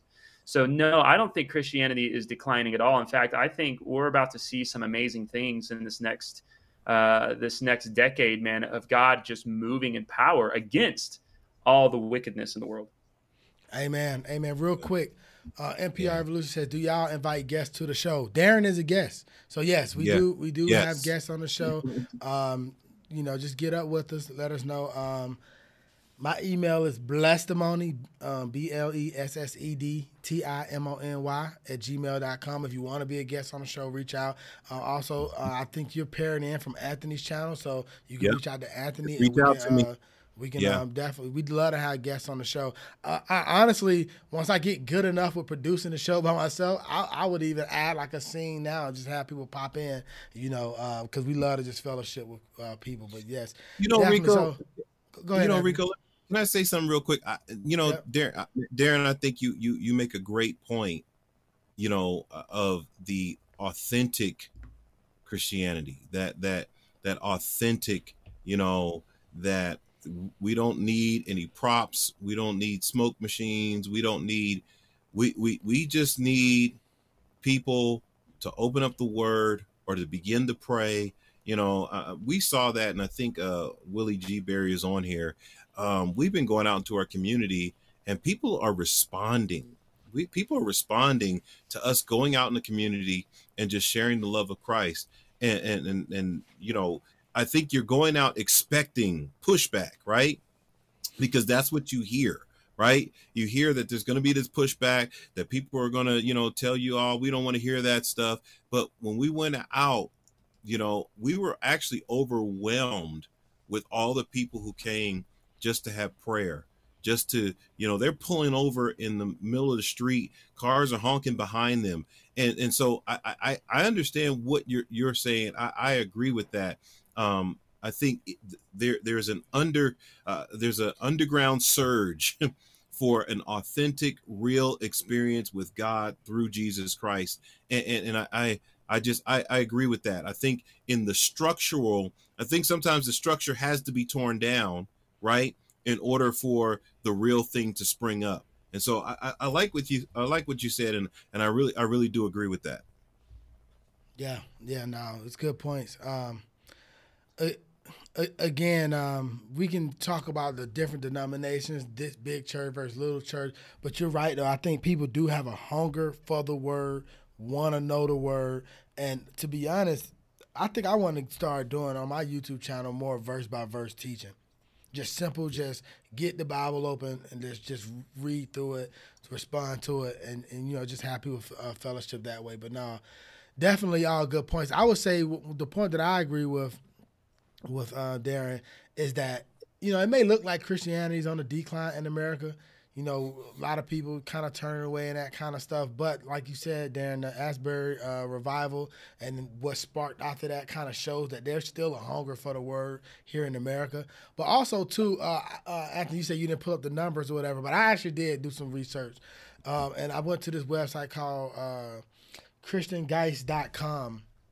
As a matter of fact, let me see if I can pull it. I can pull it up real quick yeah, I came here and it was just talking about places where countries where Christianity is growing and it breaks things down or whatever, and they just kind of talk about it. Um, and so I'll, I'll just kind of summarize, you know, as you see right there, Christianity is the world's largest religion. So off top, we're still the largest, the largest religion. You know, that's one thing. But then they're like they they're booming. Christianity is booming in Africa, right? Uh, not only that, Christianity is expected to grow uh, grow by an additional 73 million by 2025.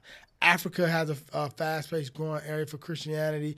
Um, Let's see what else. Uh, one country in particular is Ghana that it has here. Ghana is uh, seeing a lot of growth.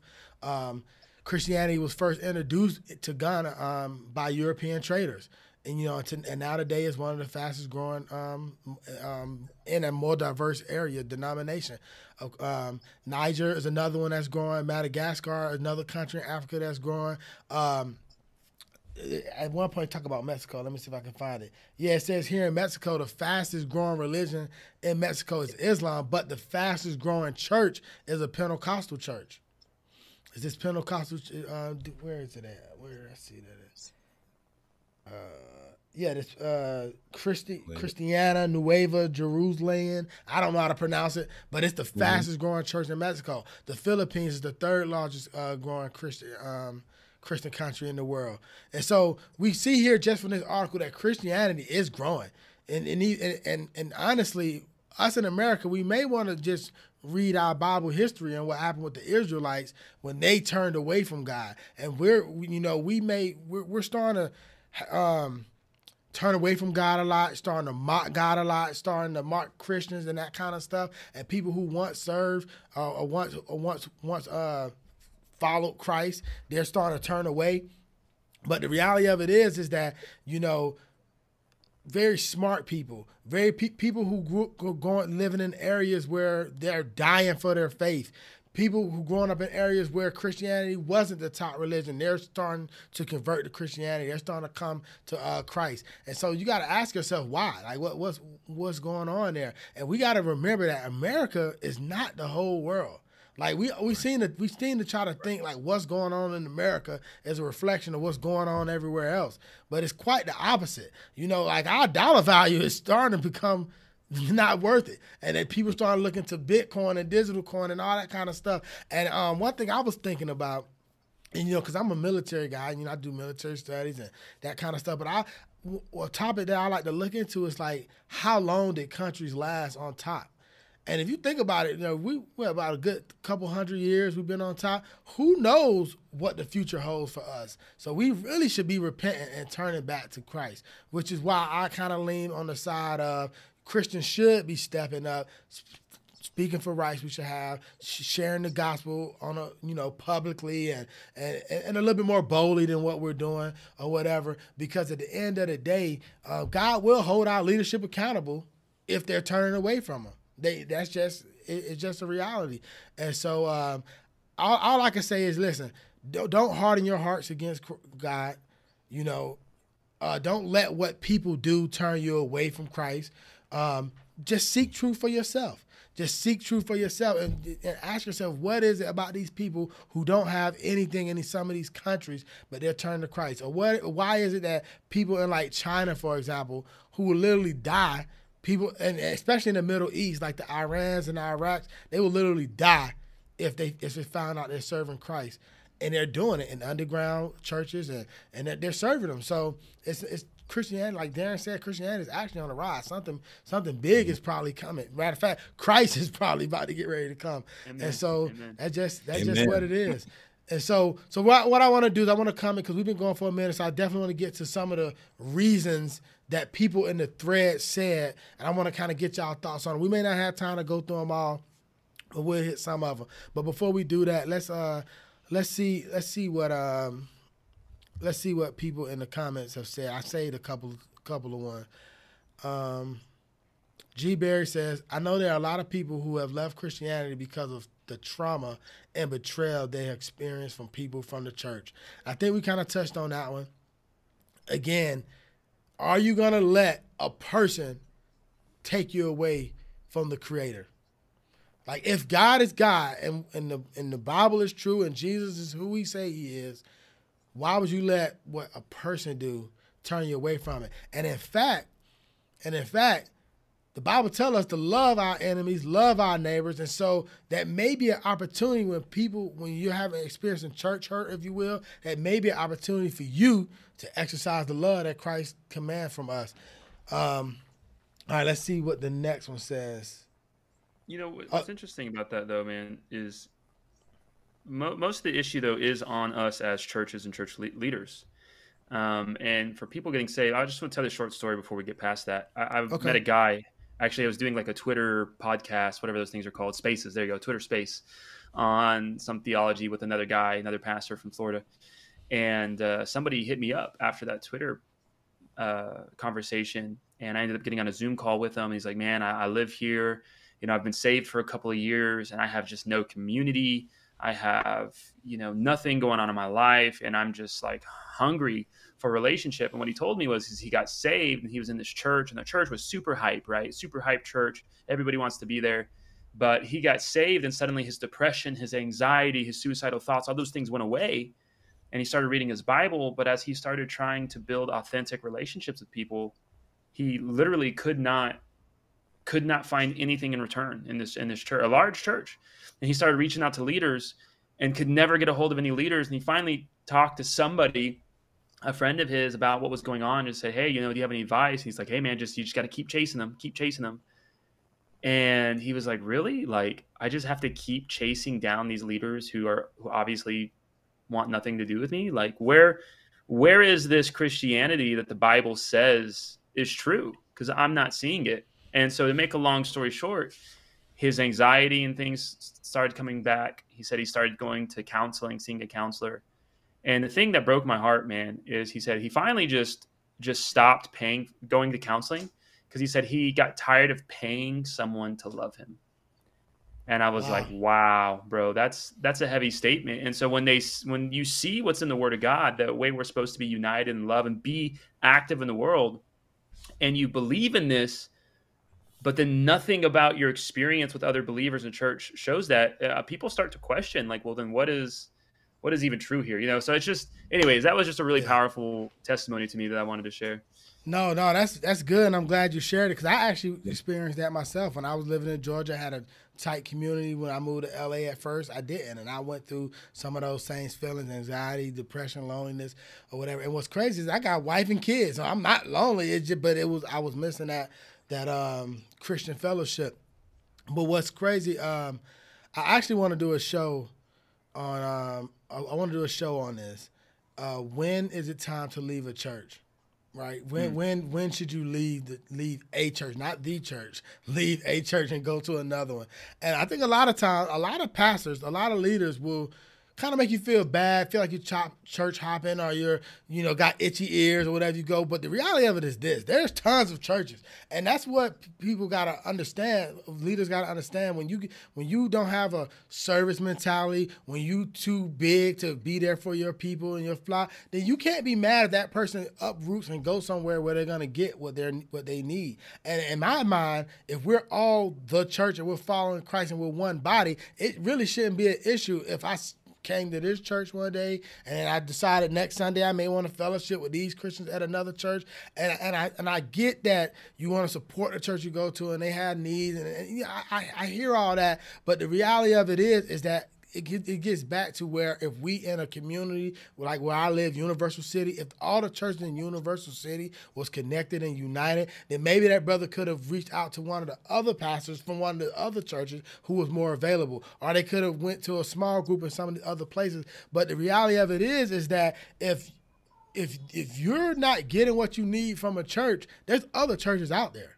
You know, there's there, there, there there's there's more than one place that you can go. But my point is, because I definitely don't want to belittle that experience. But my thing is, is Christ who He say He is? So if that's if if if Christ is who He say He is, and that's true, regardless of what anybody else do and how they treat me, I don't want to leave that because I have nowhere else to go, right? And so I want to I want to believe that what Christ in this situation I'm in, I'm here for a reason. There's something I need to know and grow in this area, and I'm trusting that God is gonna work it out, right? But if I know that what God is saying is true in my heart, I had an actual encounter with Him, then no other person and how they treat me is gonna take it away. Even if that means I got a fellowship online with, with my brothers here. Or if that means me, my wife, and my kids will become the church and we do church together or whatever the case may be. But at the end of the day, if truth is truth, don't let nobody take you away from truth. That's that's all I'm saying. Um, all right. So let's see. This is a good one. This is actually really good one.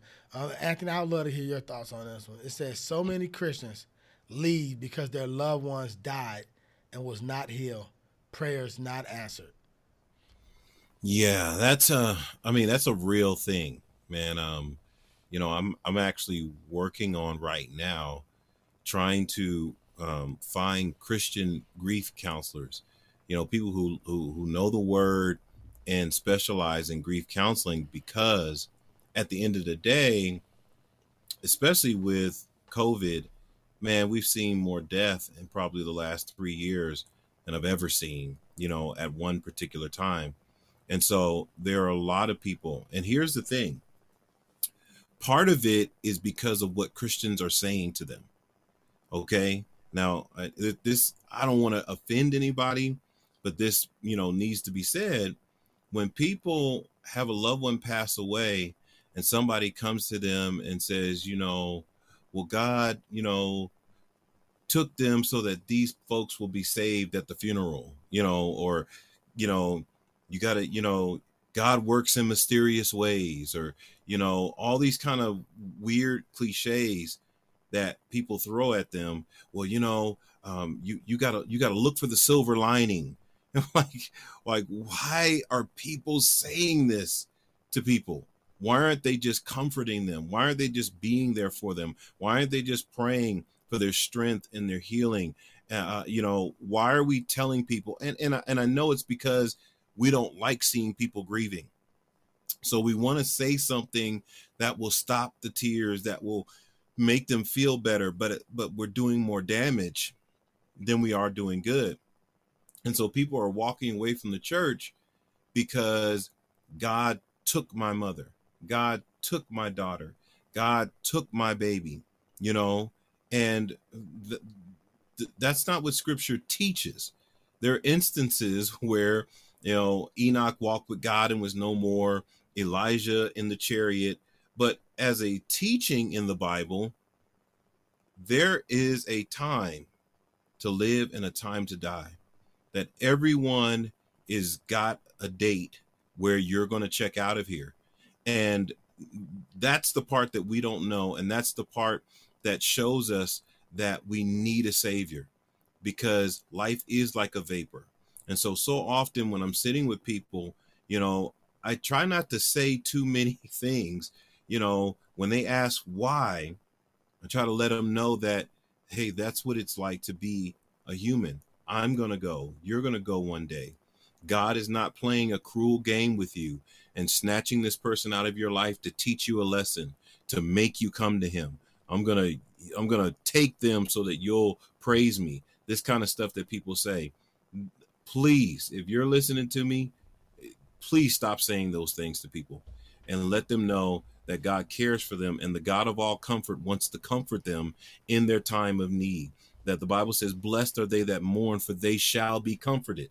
Because it there's going to be times where there's a, a need for comforting, not a need for finding a way to um, almost defend what's going on and make God seem like he had this great plan for taking this person out of your life.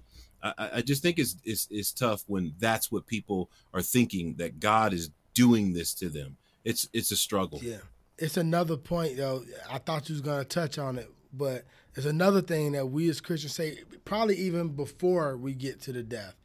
It's this whole if you have enough faith, God will do what you ask. Yeah. That a lot of people a lot of people feel that way. So I'm gonna tell you one of the churches I was going to, the pastor would preach that heavenly, like if you have enough faith, you will be healed. And we did a show. We kind of talked about this. We had uh, I can't remember his name. The guy we had on, he's like he don't take medicine. He don't go. Right, know, right, right. You know, you know uh, but but when you're teaching people this, that if you have enough faith and you pray to God, God's gonna answer that prayer. God will answer your prayers, but it's not gonna always be yes. Sometimes God answer to your prayer is going to be no, or that's not good for you, or not yet, or whatever the case may be. And when people pray to God, it's thinking that that's going to be an automatic yes, especially when it comes to a loved one dying, then now they're mad at God. And we, that's the that's the thing we really got to stop teaching people is that that we got to pray according to God's will because even Jesus himself he said there's any other way you know, let this cup pass from me. Oh, I, am definitely butchering what Jesus said, no, but he, but he asked if there was any other way. The answer was no. He had to go to the cross. Paul asked three times for the thorn in his uh, side to go away. God said, "No, my grace is sufficient for you." And so we have this whole, and I'm just gonna say it, the name it and claim it. And if you don't, if you got enough faith, that message is killing people faith because the minute they don't get what they want, they they blame God and they turn away from him. Yeah. You know, I would love to hear Darrin's take on this because obviously being able to preach around the world, you know, you've probably seen some healings and some miracles and things like that. You know, um, a lot of times we don't control how God's going to answer. Right. you know, we don't. We just pray, right? I mean, we can't, you know, I can't just say, "Oh, I go for uh, uh, you know twenty for twenty. Bring them in here, and I'm going to heal them." No, I don't know what's going to happen, right? yeah, yeah, for sure, man. You know, it, and first of all, I just to the comment about being around the world, uh, I, I want to say this because I think it's important for the American church. The most miraculous healings and the most demons that I've ever, the, the most people I've seen authentically, verifiably healed and the most times I've seen demons cast out have been here in the United States, right here in, in normal cities. Um, but, you know, yeah, th- does God heal everyone? No. And does God heal all the time? No. In fact, I don't know if it's it's in Mark somewhere six, chapter six or chapter nine, some somewhere in that area. I remember reading it one time and it just caught my attention. And it says in the book of Mark that as Jesus was going to do ministry, that the that the power to heal was with him that day. And yeah. it's like, well, the fact that it said that signifies that it wasn't just always there at any point. Like it was as the Holy Spirit led, as the Father willed, right? And what I always say is, dude, bad theology hurts people. I mean, straight up, bad theology hurts people. And this idea that like you can never get sick, you know, God is just always going to heal you if you just believe enough.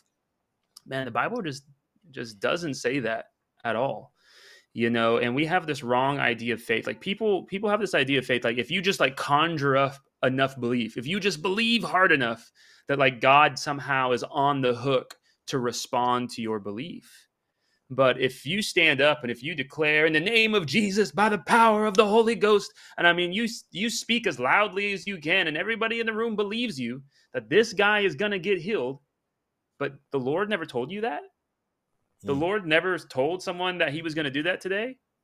Why do you think God is going to respond to you? And and a lot of times He doesn't, and it causes confusion and insecurities and instead of the person taking the blame, well, they blame it on the faith of the people around. Well, someone here doesn't believe enough. It's like, no, bro, you were just speaking presumptuously on the Lord, uh, doing something he wasn't saying. If the Lord told you that, hey, pray for this person, I'm going to heal them, and you respond to what he spoke, that's faith. If you believe that he can and you're willing to say, Lord, will you please heal this person, knowing that all he has to do is answer and they will be healed. That's faith.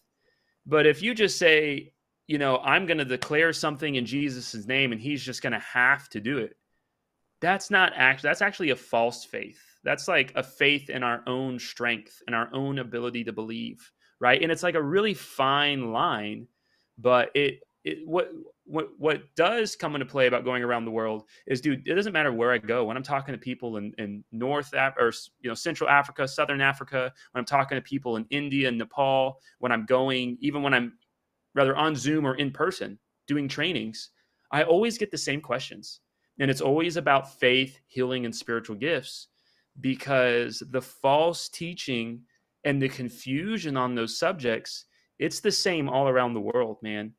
Like people are are just confused about these things and it causes a lot of conflict. It causes a lot of separation.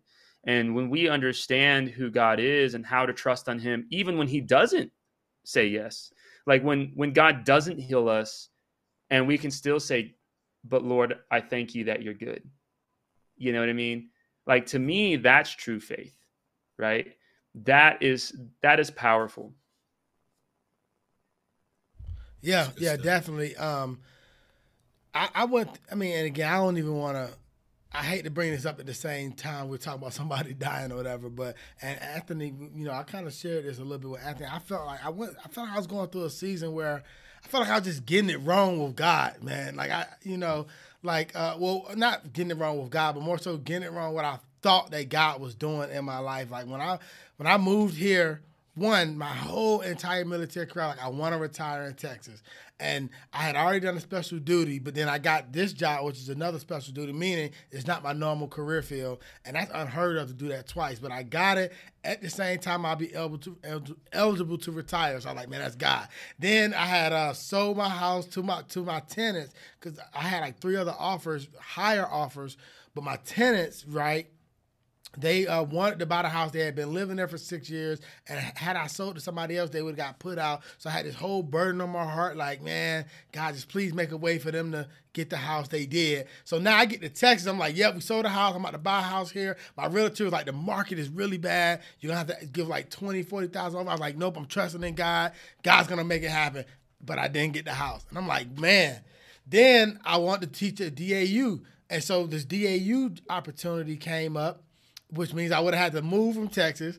My family didn't really want to, but I'm like, oh man, maybe this is what God let me get a house because I'm supposed to leave and go through DAU. Then the DAU thing didn't work out, and, and so I'm just thinking to myself like, man, why, what, like, why am I getting, like, what is going on, God? Why am I getting it wrong? But at the end of the day, I'm like, you know what? If I didn't get a house, and and, and, and this took me some months later, you know, I had to appreciate where I'm living at now. Um, I was like you know, I'm glad I didn't get the house then because I'm hearing news articles about people that the interest rates are too high and the taxes don't went up and people are starting to foreclose and they wish they did and God maybe saved me for something. And so I, I have to remember and understand when God says no, He's saying no for my benefit. He's not God don't want to withhold something that's good for you from you, right? If, you know, you never know why God may say no in a certain thing. And I, I agree with you, Anthony. When somebody's grieving, that's not the time to try to think of the reasons why God pulled them away. But at the end of the day, there's, there is a reason that God did it. Nine times ten, we don't know what that reason is, but we gotta trust that God is a good and just God. So when He do say no, we got to be good with that as well. All right, cool. Let's let's uh man, the comment section is blowing up. Y'all appreciate y'all. Yeah, uh, yeah. I, de- I definitely I, I I would pull them all up. Um, but we gotta we gotta get to these other things. So let's let's get to it real quick. Um, let's go. So so I I went on this thread. This is where I got the uh question of the week from. This um I think it's Reddit or something. I, I I don't even remember where I got it from, but um, in that thread, people gave their reasons why, and so just want to just kind of just look at some of those and share our thoughts on it, and hear people in the comments thoughts on these different reasons why people are leaving Christian the faith. So the Christians they know or see are bad examples. I think we kind of touched on that one. I'm not gonna get go go any deep on Christians being to blame. They don't feel the need for it. It doesn't fill a hole in their hearts and lives. It's only add a burden. They have a social. They have no social connection to Christian Christianity anymore, and it seems weird. And for one reason or another, they feel that it's inaccurate. So let's touch on the. Uh, it doesn't fill the hole in their hearts or lives. It only adds burden to me, it seems like there's, you know, because you, you know, Christians are, you know, we serve and take care of people. And we do stuff in the church, and I, I'm assuming they're looking at it as a burden, and it's not filling that hole or heart in their lives. And my response is simple to this one: is again, if God is truth, then where else you gonna like Peter said, where else you, where else you gonna turn to? Where else where else are you gonna go? Um, and if you're not filling that hole in your heart, you probably haven't had an experience with the Holy Spirit you're probably not saved. That that's my thoughts on it. Y'all got any thoughts on that one? Yeah, I I I I think it makes sense though. You know that that that this is not you know filling the hole because I think that's how Christianity's been preached. It's been preached as if you got a bad marriage, give your life to Christ and he'll fix it. You got a, you know, you you lost your job, give your life to Christ and he'll get you a new one you know, this happened to you, give your life to Christ and he'll fix it. Well, a lot of people are fixing those things without Jesus, right? Because mm. that's not the issue.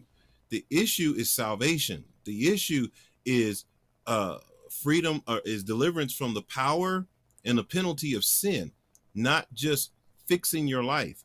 And I think when we view Christianity as fixing your life, then there's people that can get that done in other ways. And so that does make sense. And it would be a burden to have to now give in this offering to get those things that I want, to come to church to get this stuff that I want, to live pure in order for God to bring my husband or my wife. You know, when when you start using Christianity as this thing, and and that's the, the appropriate word. When you start using Christianity then we have a problem that th- this is not supposed to be something that we use to make a better life. This is something that we come to realize that this is the way to live because this is the way we were created to live to be in right relationship with the Father, and Jesus makes that possible. That's good. That's good. You, you want to add anything on that one, or you want to move to the next one, Darrin?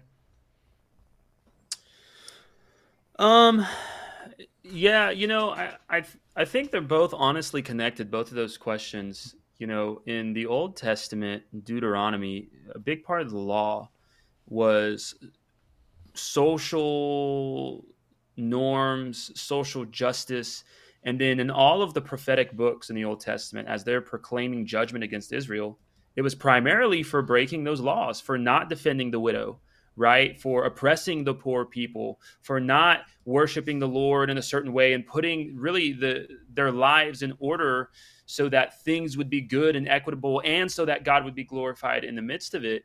And when, you know, Christianity today is like this big country club self-help book and like our brother was saying like man, at least in some some degree people who are looking for self-help, dude, you can find it everywhere. Now, is it really gonna is it gonna be the end all be all? No. Is it actually gonna fix anything? No. But to them, it's at least helpful, right? Counseling helps people who are lost; they feel better, and that's if that's all they're looking for. Well, they found it. But you know, when if the church was to be what we're supposed to be, if we're if we were really out there, you know, fighting for the orphans and the widows and for the hmm. oppressed, if we were out there in the community loving people, sharing our food, bringing in the homeless, like we would be a visible force to be reckoned with. And then suddenly the social connection would be very clear. But when you think about how Christianity exists in America, it's all, all every church, dude, every church in America is just trying to figure out how to make their Sunday service better. 90% or more, if not 99% of their efforts, times, and thoughts and conversations is how can our Sunday service be better? Not how can our community be better? Mm-hmm. Not how can the homeless situation be better? Not how can the broken, you know, how can we make this area inside these four walls that none of the lost people connect with in any way? How can that be better? And even then, most of the time spent there, even even with really solid teaching and preaching, most of that effort is not getting people outside to live Christianity out to affect anyone mm-hmm. else. It's affecting them and only them. And so you're stealing away this great purpose and power that God has given us from the Holy Spirit and with the gospel to proclaim truth, salvation, and transformation in people's lives. And it's like, you know, one of the things where people people ask me all the time, why am I not growing? I feel like I'm not growing. I'm not interested anymore. And I, ask, I always ask them, well, how are you serving? Mm. They're either not serving at all or they're just doing some mundane, I show up and do this thing. They're not really dying to themselves eh, to, to serve someone in a real significant way. And, you know, learning the word of God and being filled is exciting at first. But then if you never go out to fulfill like what you were taught these truths for, like right to mm-hmm. to be a transforming agent then the purpose of that training the purpose of that, that, teaching gets robbed from you and it's like well shoot man i mean I, okay i know the bible now i you know i go to church but i mean i could stay home and play video games and watch the super bowl and i still know jesus so why why do that you know man man that's, that's a good stuff. point that is that's that's really good stuff because I could tell you one thing, man. If you want to feel purpose in life, how it talks about that hole in their hearts or not feel, go and serve somebody else. Go and help somebody. Like when you when you do that, you get like I, I think that's one of the reasons why I like coaching and teaching is because when I teach somebody something, then I see that it helps them or it makes them better. It does feel something in me, and you know. um you made a, you made a lot of you made a lot of valid points that I just feel like a lot of the reasons people leave Christ and a lot of what I'm seeing here is a selfish thing. Like I rarely ever hear somebody say I left Christianity because I actually looked at the evidence and I just don't think God is real or I don't think that you know I think I think it's something else that happens and then they start saying that.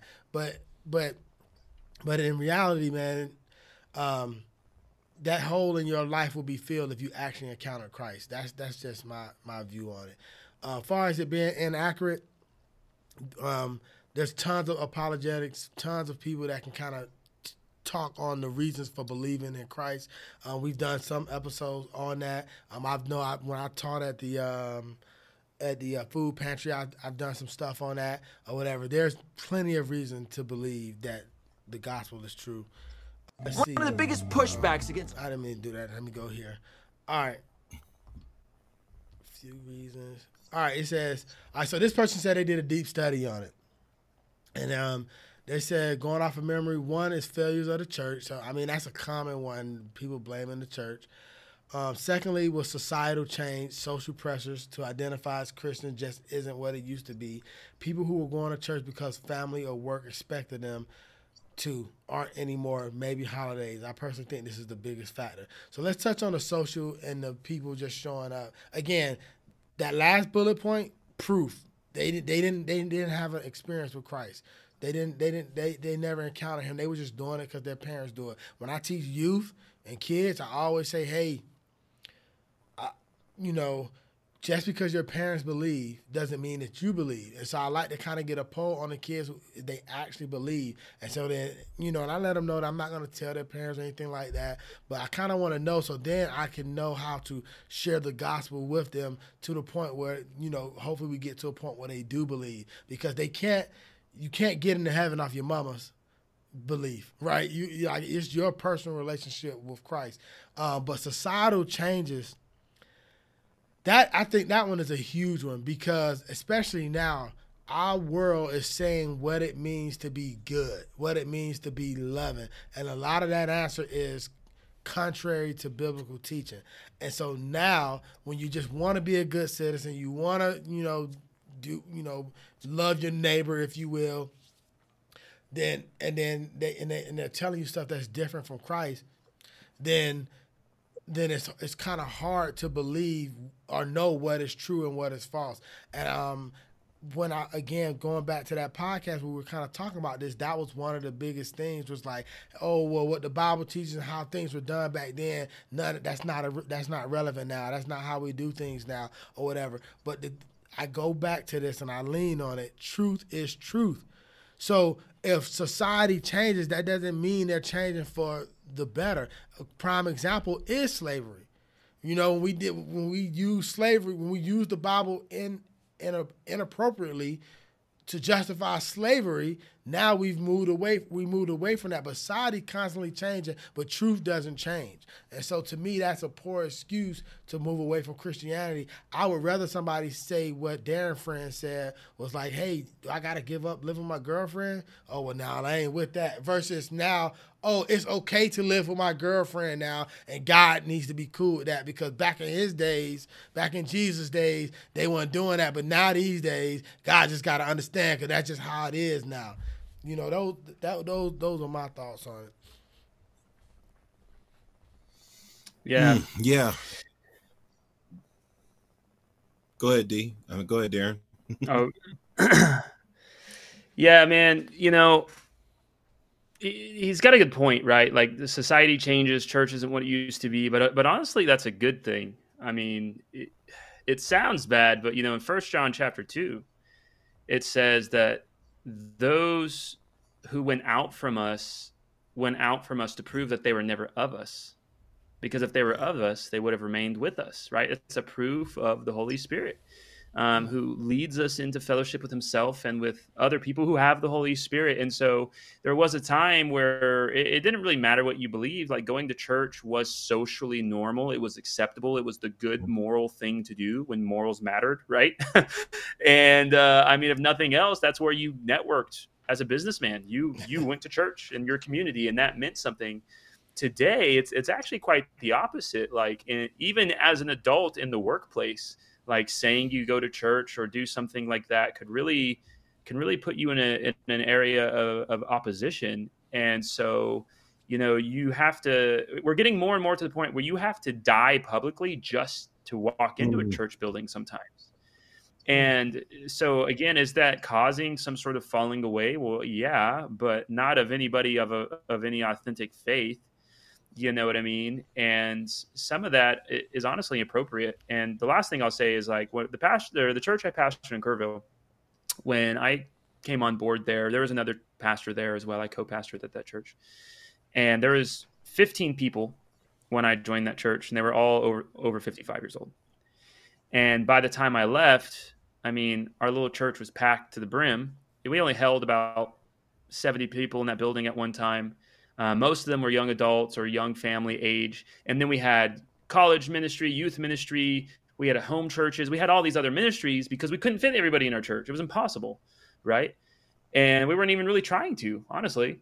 But what I'm getting at is that is that church to this day is this dingy little building that is just like awkward and has like a musky smell to it and like you know what i mean? Like there is nothing amazing about that church. There was never a, a five star worship team with lights and fogs. We have those like low panel ceilings. You know what i mean? yeah. like anything that would make somebody want to go to church the lights the camera the action we had none of that. And the only people who really came to our church were people who authentically wanted to know Jesus more. And sometimes that was kind of tough because when you you you know you wish you had some things that well someone would be more comfortable here but I, actually i learned to love it because people who were just going to be accepted by some crowd or to go for some experience man they didn't find that at our church yeah. and we expected people to be people and to struggle but we also held people accountable in a loving way. And if it became very clear that someone was just unwilling to repent, not that they were struggling or having a hard time, but they were just unwilling, then we'd say, hey, man, like we're following Jesus. If that's not what you want to do, this isn't the place for you. And honestly, that's what church is supposed to be. Right. And so in that scenario, growth is authentic, separation is authentic. But when you have this large American church system that's based on creating experiences, you know, you never know who's coming through the door or why they're staying there. Man, that's that's such a valid point. And it, it kind of ties into your last point where you said that focus on how do we make my service better, how do we make this better versus, you know, how do we make, how do we actually share the gospel with people uh, ultimately, uh, outside of the four walls, if you will. That's a good point. After you want to touch on that one, you want y'all want to move to the next one. Yeah, just just real quick, I, I man, I, I I love what Darrin said because it the authentic Christian is revealed in these points here is that with with society changing you have to be a true follower of Christ. And this is going to test you.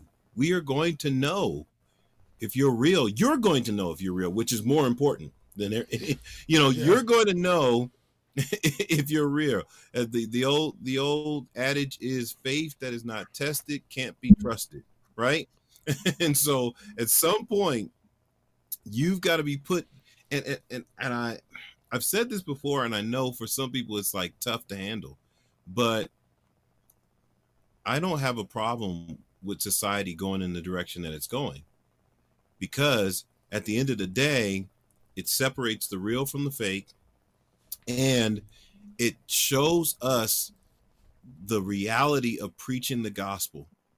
As you said earlier, Rico, now the Bible is coming to fruition right before our eyes. The things that the Bible says are happening. And so now we've got to do what the Bible says we're supposed to do when these things happen. and so th- this is this is the time for the rise the, the, the rising up of the true believers that now are you preaching the gospel because you love God? Or you preaching the gospel because it's an opportunity to to get a name or to create a career? You know there are people that went to seminary because preaching was going to be a career. It wasn't that it was just it was a calling it was a career. And so if i paid all this money in seminary then i needed a paying preaching job because I paid all this money to go to seminary. But the individual that says, you know what, I'm just here to preach the gospel and I'm studying my butt off so that when I'm encountering people, I have an answer of the hope that is within me, you know, and that I'm able to sanctify the Lord in my heart. That's a different individual. They need no fanfare. They don't need a website. They don't need any of those things. They're like, look, I just want people to know Christ. And the average person is going to be put to the test because society is openly in disagreement with your faith. And so, what are you going to do about it? So, yeah, uh, I, I think those are, those are some great points, and it really says, hey, are we willing to step up? Yeah, amen. yeah, that, yeah, amen. I mean, all all valid points. Um, so we in the comments we're getting a you all should make a part two of this, and then G Berry says I second this part two ASAP. So I know we're going long, and a part two would be good. Anthony, what you think? Should we should we should we do a part two? Should we? Hey, I'm just trying to think can... if we did a part two, how like what? I mean, we could finish these. We don't have to finish all of these. We can come back, pick back up with this, and then just share share some other some other things. Uh, because I can tell you. Um, one of the things that I originally wanted to go to, and I was like, you know what? No, I'm not gonna take it there. Is is the whole? Uh, but the reality of it is, is, is a huge reason why a lot of people leave, it, and it's the whole issue of money. Um, when I was talking with the people on the podcast, that was you know pastors got these big planes and, and they're multimillionaires and they, but the people in their church are hurting and, and and and you know and then of course you know while I was doing this I came across some clips on good old Robert Morris and some of his teaching which is on another level but um that, that that's a whole nother area we could take it to. Um, I'm just not. I'm not sure. What, what, what's your thoughts? Would you want to do a part two on this topic? You know, if if we if we did, you know, I would like to. Uh, hopefully, we get Darrin back. You know, to explore um, this whole idea of deconstruction because we really haven't talked about that because that's kind of a big thing with celebrity pastors and preachers and you know and what is that all about you know even the clip that you showed uh with the um the young don the individual that was on um that clip i watched his full video. I watched his full video and he goes into he went into egyptian and you know all kinds of stuff that he researched that made him say well it's i don't believe in this anymore mm. you know? And there are some very compelling uh, uh, teachers out there against you know christianity that you know uh, have caused this idea of of deconstruction. And so you know what is deconstruction why are people doing that you know how is it that someone can be in the church for pretty much half their life and then wake up one day and i don't believe this anymore you know and another person if we do it I would love to get Joe Day on here for uh because he was one of those guys and he's got oh, a great yeah. testimony. Well, yeah, let's let's do if that then. Do so, so yeah, I mean, we had two and a half hours already, so let's let's go ahead and wrap up. Let's say the rest of these for for part two. Um, I, I, would love to see G Barry and NPR Evolution back because they requested the part two. I request, you know, hopefully everybody else will come. But so so let's do this instead because there's one there's one Bible passage that I definitely want to that I want to bring up. Um, well, Darrin, would you be able to make it back on? yeah, for sure, man, for sure. I'd love that. And you know, it's it's interesting. It just hit me. Um, I've got a song that's going to release this Friday, March third. Um, it's going to release everywhere, and it's called Wake Up. I just recorded the music video to it. The music video, I think, is going to be very powerful. It's going to be coming out uh, maybe a week later after that. Um, and it's actually, in a lot of ways, about this issue, about kind of just the issues in the church and how we've lost sight of what we're supposed to be. And if it's okay, I, I wanted just to read like a short part of the lyrics, just to kind of, um, you know, just as a little sample of of what this is talking about. And it's called "Wake Up," and it's it's to the church. It's like, hey, wake up, church, right? Um, and it says, How many times will our sins stay secret? How many lives will we pass by leaving? Fathers without hope, daughters without safety, mothers selling love, buying pampers for their babies. What's the point of going to church if your faith ain't activated while there's people out here dying, but these Christians aggravated that their church is out of coffee, the seat they like is taken, how the pastor's a little boring and the worship ain't your favorite? When you're living out of comfort, but it's Jesus that you're claiming. Other people think you're lying and they're getting kind of jaded. If God is really good, why do you let me suffer? Why do you let me get abused and refuse to save my mother? If God is really good, would he look like that? A million dollars on a building while these kids sell crack, a hundred thousand dollar salaries, but don't give back unless their logo's on their label and their pictures getting tagged. And mm. I mean, that's the truth of it, man. yeah, that, that's the truth. Like people, yeah. people want something real they re- they want something real. I've seen it, man. I've I've gone into youth services and preached nothing but suffering to people who had never heard the gospel and had them give their lives to Jesus. It blew my mind. Yeah. People want something real, and what they're experiencing and what the church is focused on. You know, I, I think the world sees it, and a lot of Christians are seeing it. Man, it's it's not real. It's at the very least not what it's supposed to be right? My favorite line there: a million dollars on the building while these kids sell crack. Like, what are we doing? What is yeah. our priority really? Man, that yeah, that is deep. a million dollars on the building. Why? yeah. Yeah, no, no, definitely. So yeah, definitely part two gonna be Let's sweet. It, we, we, def, we definitely gotta do it. It'll be two weeks from now. So we go live every other Sunday. So it'll be two Sundays from now. And I know I'm about to get ready to start traveling a lot from work. So worst case scenario, I will be doing this from a. will um, be doing this from a hotel, you know, uh, but I, will make sure I take my stuff to get it to, to get us set up. So if the internet connection not as good, that'll be why. But before we go, I do want to end on this note because, you know, um, a lot people are suffering, people are struggling, and, and when you go through trials, and when you go through tribulations and that kind of stuff, it can cause you to question is God does, does is God there? Does God care? Is He real? The whole nine. And so, So um, I wanted to go through this passage, uh, the passage where Jesus walked on water um, in, in Mark. I think it's in a couple of the Gospels, but I want to read it from Mark. Uh, what is it? Mark six. It's Mark six. I'm gonna read. I'm gonna read that.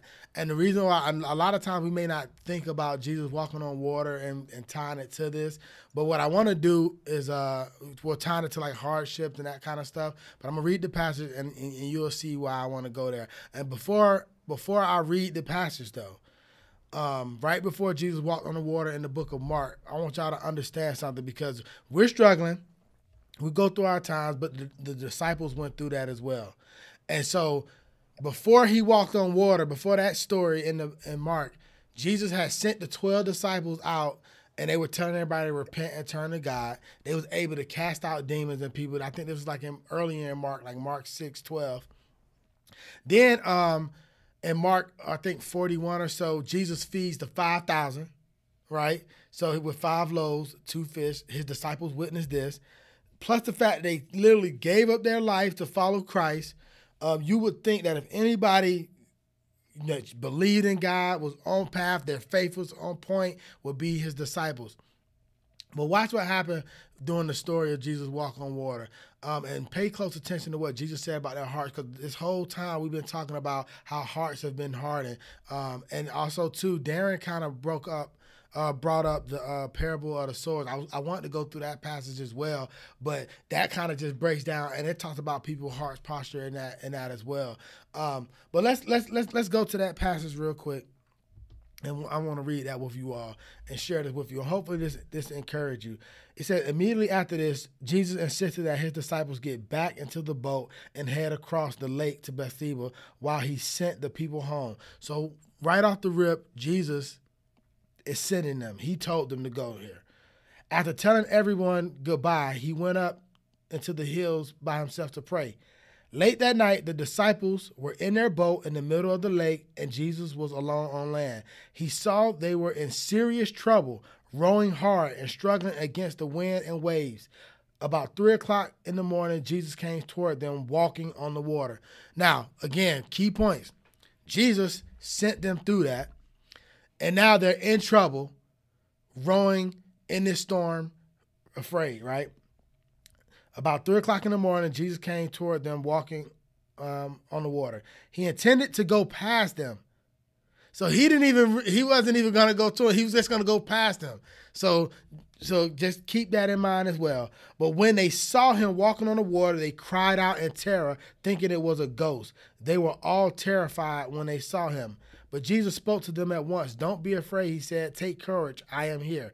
Then he climbed in the boat and the wind stopped. They were totally amazed. Now, watch this, for they still didn't understand the significance of the miracle of loaves. Their hearts were too hard to take it in. So they still didn't realize who were they with, what who he, what he came to do when he fed those. They didn't they didn't understand the significance of that. That that's a whole nother video. We can go even deeper into the, the significance of that. But the bottom line is they witnessed these miracles. They were with Jesus. They turned. They went and told people to repent. But still, when they got into this trouble in this into this storm they were afraid they were in terror but when jesus came on board everything calmed down and what I want to share with people is, uh, Uh, also too, is that Jesus sent them on there. So sometimes Jesus is gonna send us into a trial. He's gonna he, he's gonna he know what life is about. Matter of fact, in this particular situation, he didn't even intend to even interact with them. He was just gonna let them kind of get through it, right? But then when they saw him, he came to them. They cried out to him. He came to them. And so I just want to say, when you're going through trials, tribulations, understand that God knows. Understand that God is there. Understand that He cares for you. Understand that He has a plan for you. Um, and, and, and don't be afraid. Don't harden your hearts. During that time, do like the disciples turn to Him, cry out to Him instead of turning away from Him. Um, you know, and at the end of the day, if God has done miracles in your life, if you had an encounter with the Holy Spirit, and he, remember that when you go through those trials. Remember that when you're going through pain, and share that with somebody else who's going through through certain things. Because at the end of the day we're gonna go through trials but it's better to go through it with jesus. You know those are those are those are my final thoughts. Anthony darrin what what are y'all final thoughts on the show before we transition next in a couple weeks to part two? Man i, I am just gonna say man um suffering uh as they call it the seminary of suffering teaches us a lot of things that we won't learn through ease and comfortable and um, what is uh, sometimes what we call good. Um, because life uh, in itself, Jesus said that in this life, there will be tribulation. You know, there will be troubles.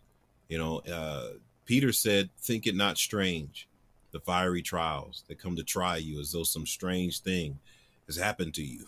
you know, um, but know that later on in that passage in First Peter uh, chapter four, he says that when you suffer, the glory of God and the Spirit of God rest on you. That somehow God is very close to you, as you saw Jesus on the water with the disciples. He gets close to you in suffering. A lot of times our mind says he's far away because I'm suffering. But if you could switch your mind to understand that when you're going through the most difficult time, the, the hardest days of your life, he is close to you. He draws nigh to you. That that that many are the afflictions of the righteous, righteous, but the Lord shall deliver them out of them all. And so I, I just pray that as we're going through, or as we see people going through, we're reminded that Jesus is not far from them, that he might be just passing by and he's checking things out. Um, and he's right there to answer, you know, our prayer. Just because he doesn't um, keep us out of the trial doesn't mean that he's any less real in the trial. Amen. Darrin, any final thoughts? Yeah, man. You know, I, I think I just want to say, like, regardless of where you are with the Lord, you know, some people have really experienced Him powerfully, some people have not. If you're in a place where you feel like He's not there, where you feel like you're broken, you're suffering, where you don't understand, or if you're in a place where you're just not sure, you know, I, I just want to encourage you instead of running from that, instead of putting up a wall around that confusion or on that hurt or or you know just allowing yourself to remain there i i, I want to challenge you to take that to the lord and to lay it bare before him like no holds bars like the lord knows how you feel right? So he's not offended. It's not like you're hiding anything from him anyways. But i would say take a time. Set us set the time aside in a space by yourself and whatever you're feeling your pain your rejection your confusion your hurts your doubts verbally lay them out on the table before the lord and say, Jesus, if you're there, or Jesus, because I know you're there, wherever you are in that, right? I need you to help me understand. I need, I need, I don't have any peace. You say I should have peace. I need your peace, right? You say that you'll be there to provide, but I'm not seeing it. You say that you gave to, came to give us life and life more abundantly, but I don't feel like my life is abundant.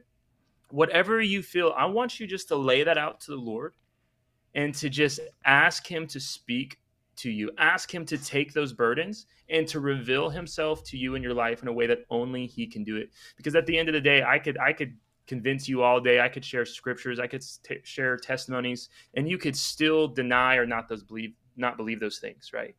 But when the Lord Himself speaks to you, when the Lord gives you peace, when the Lord answers you, like He doesn't need me to defend Him, then you will know that He and He alone is God. Allah does not answer prayers. Muhammad does not answer prayer. Buddha does not answer prayers, but Jesus Christ, the living God, is there for you and in you, and He answers prayers. So I just, you know, submit yourself to Him through the pain, through the struggles, and He will prove Himself true. And the only reason I am where I am today and doing what I am doing today is in the depths of my darkness. I cried out to the Lord, guilty and ashamed, and He answered me and saved me for His own purposes. And when we are willing to cry out You know, the Bible says all who call upon, you know, whoever calls upon the name of the Lord will be saved, right? And so a real crying out to God, a real calling out to God is is something that he honors and he will not remain silent forever.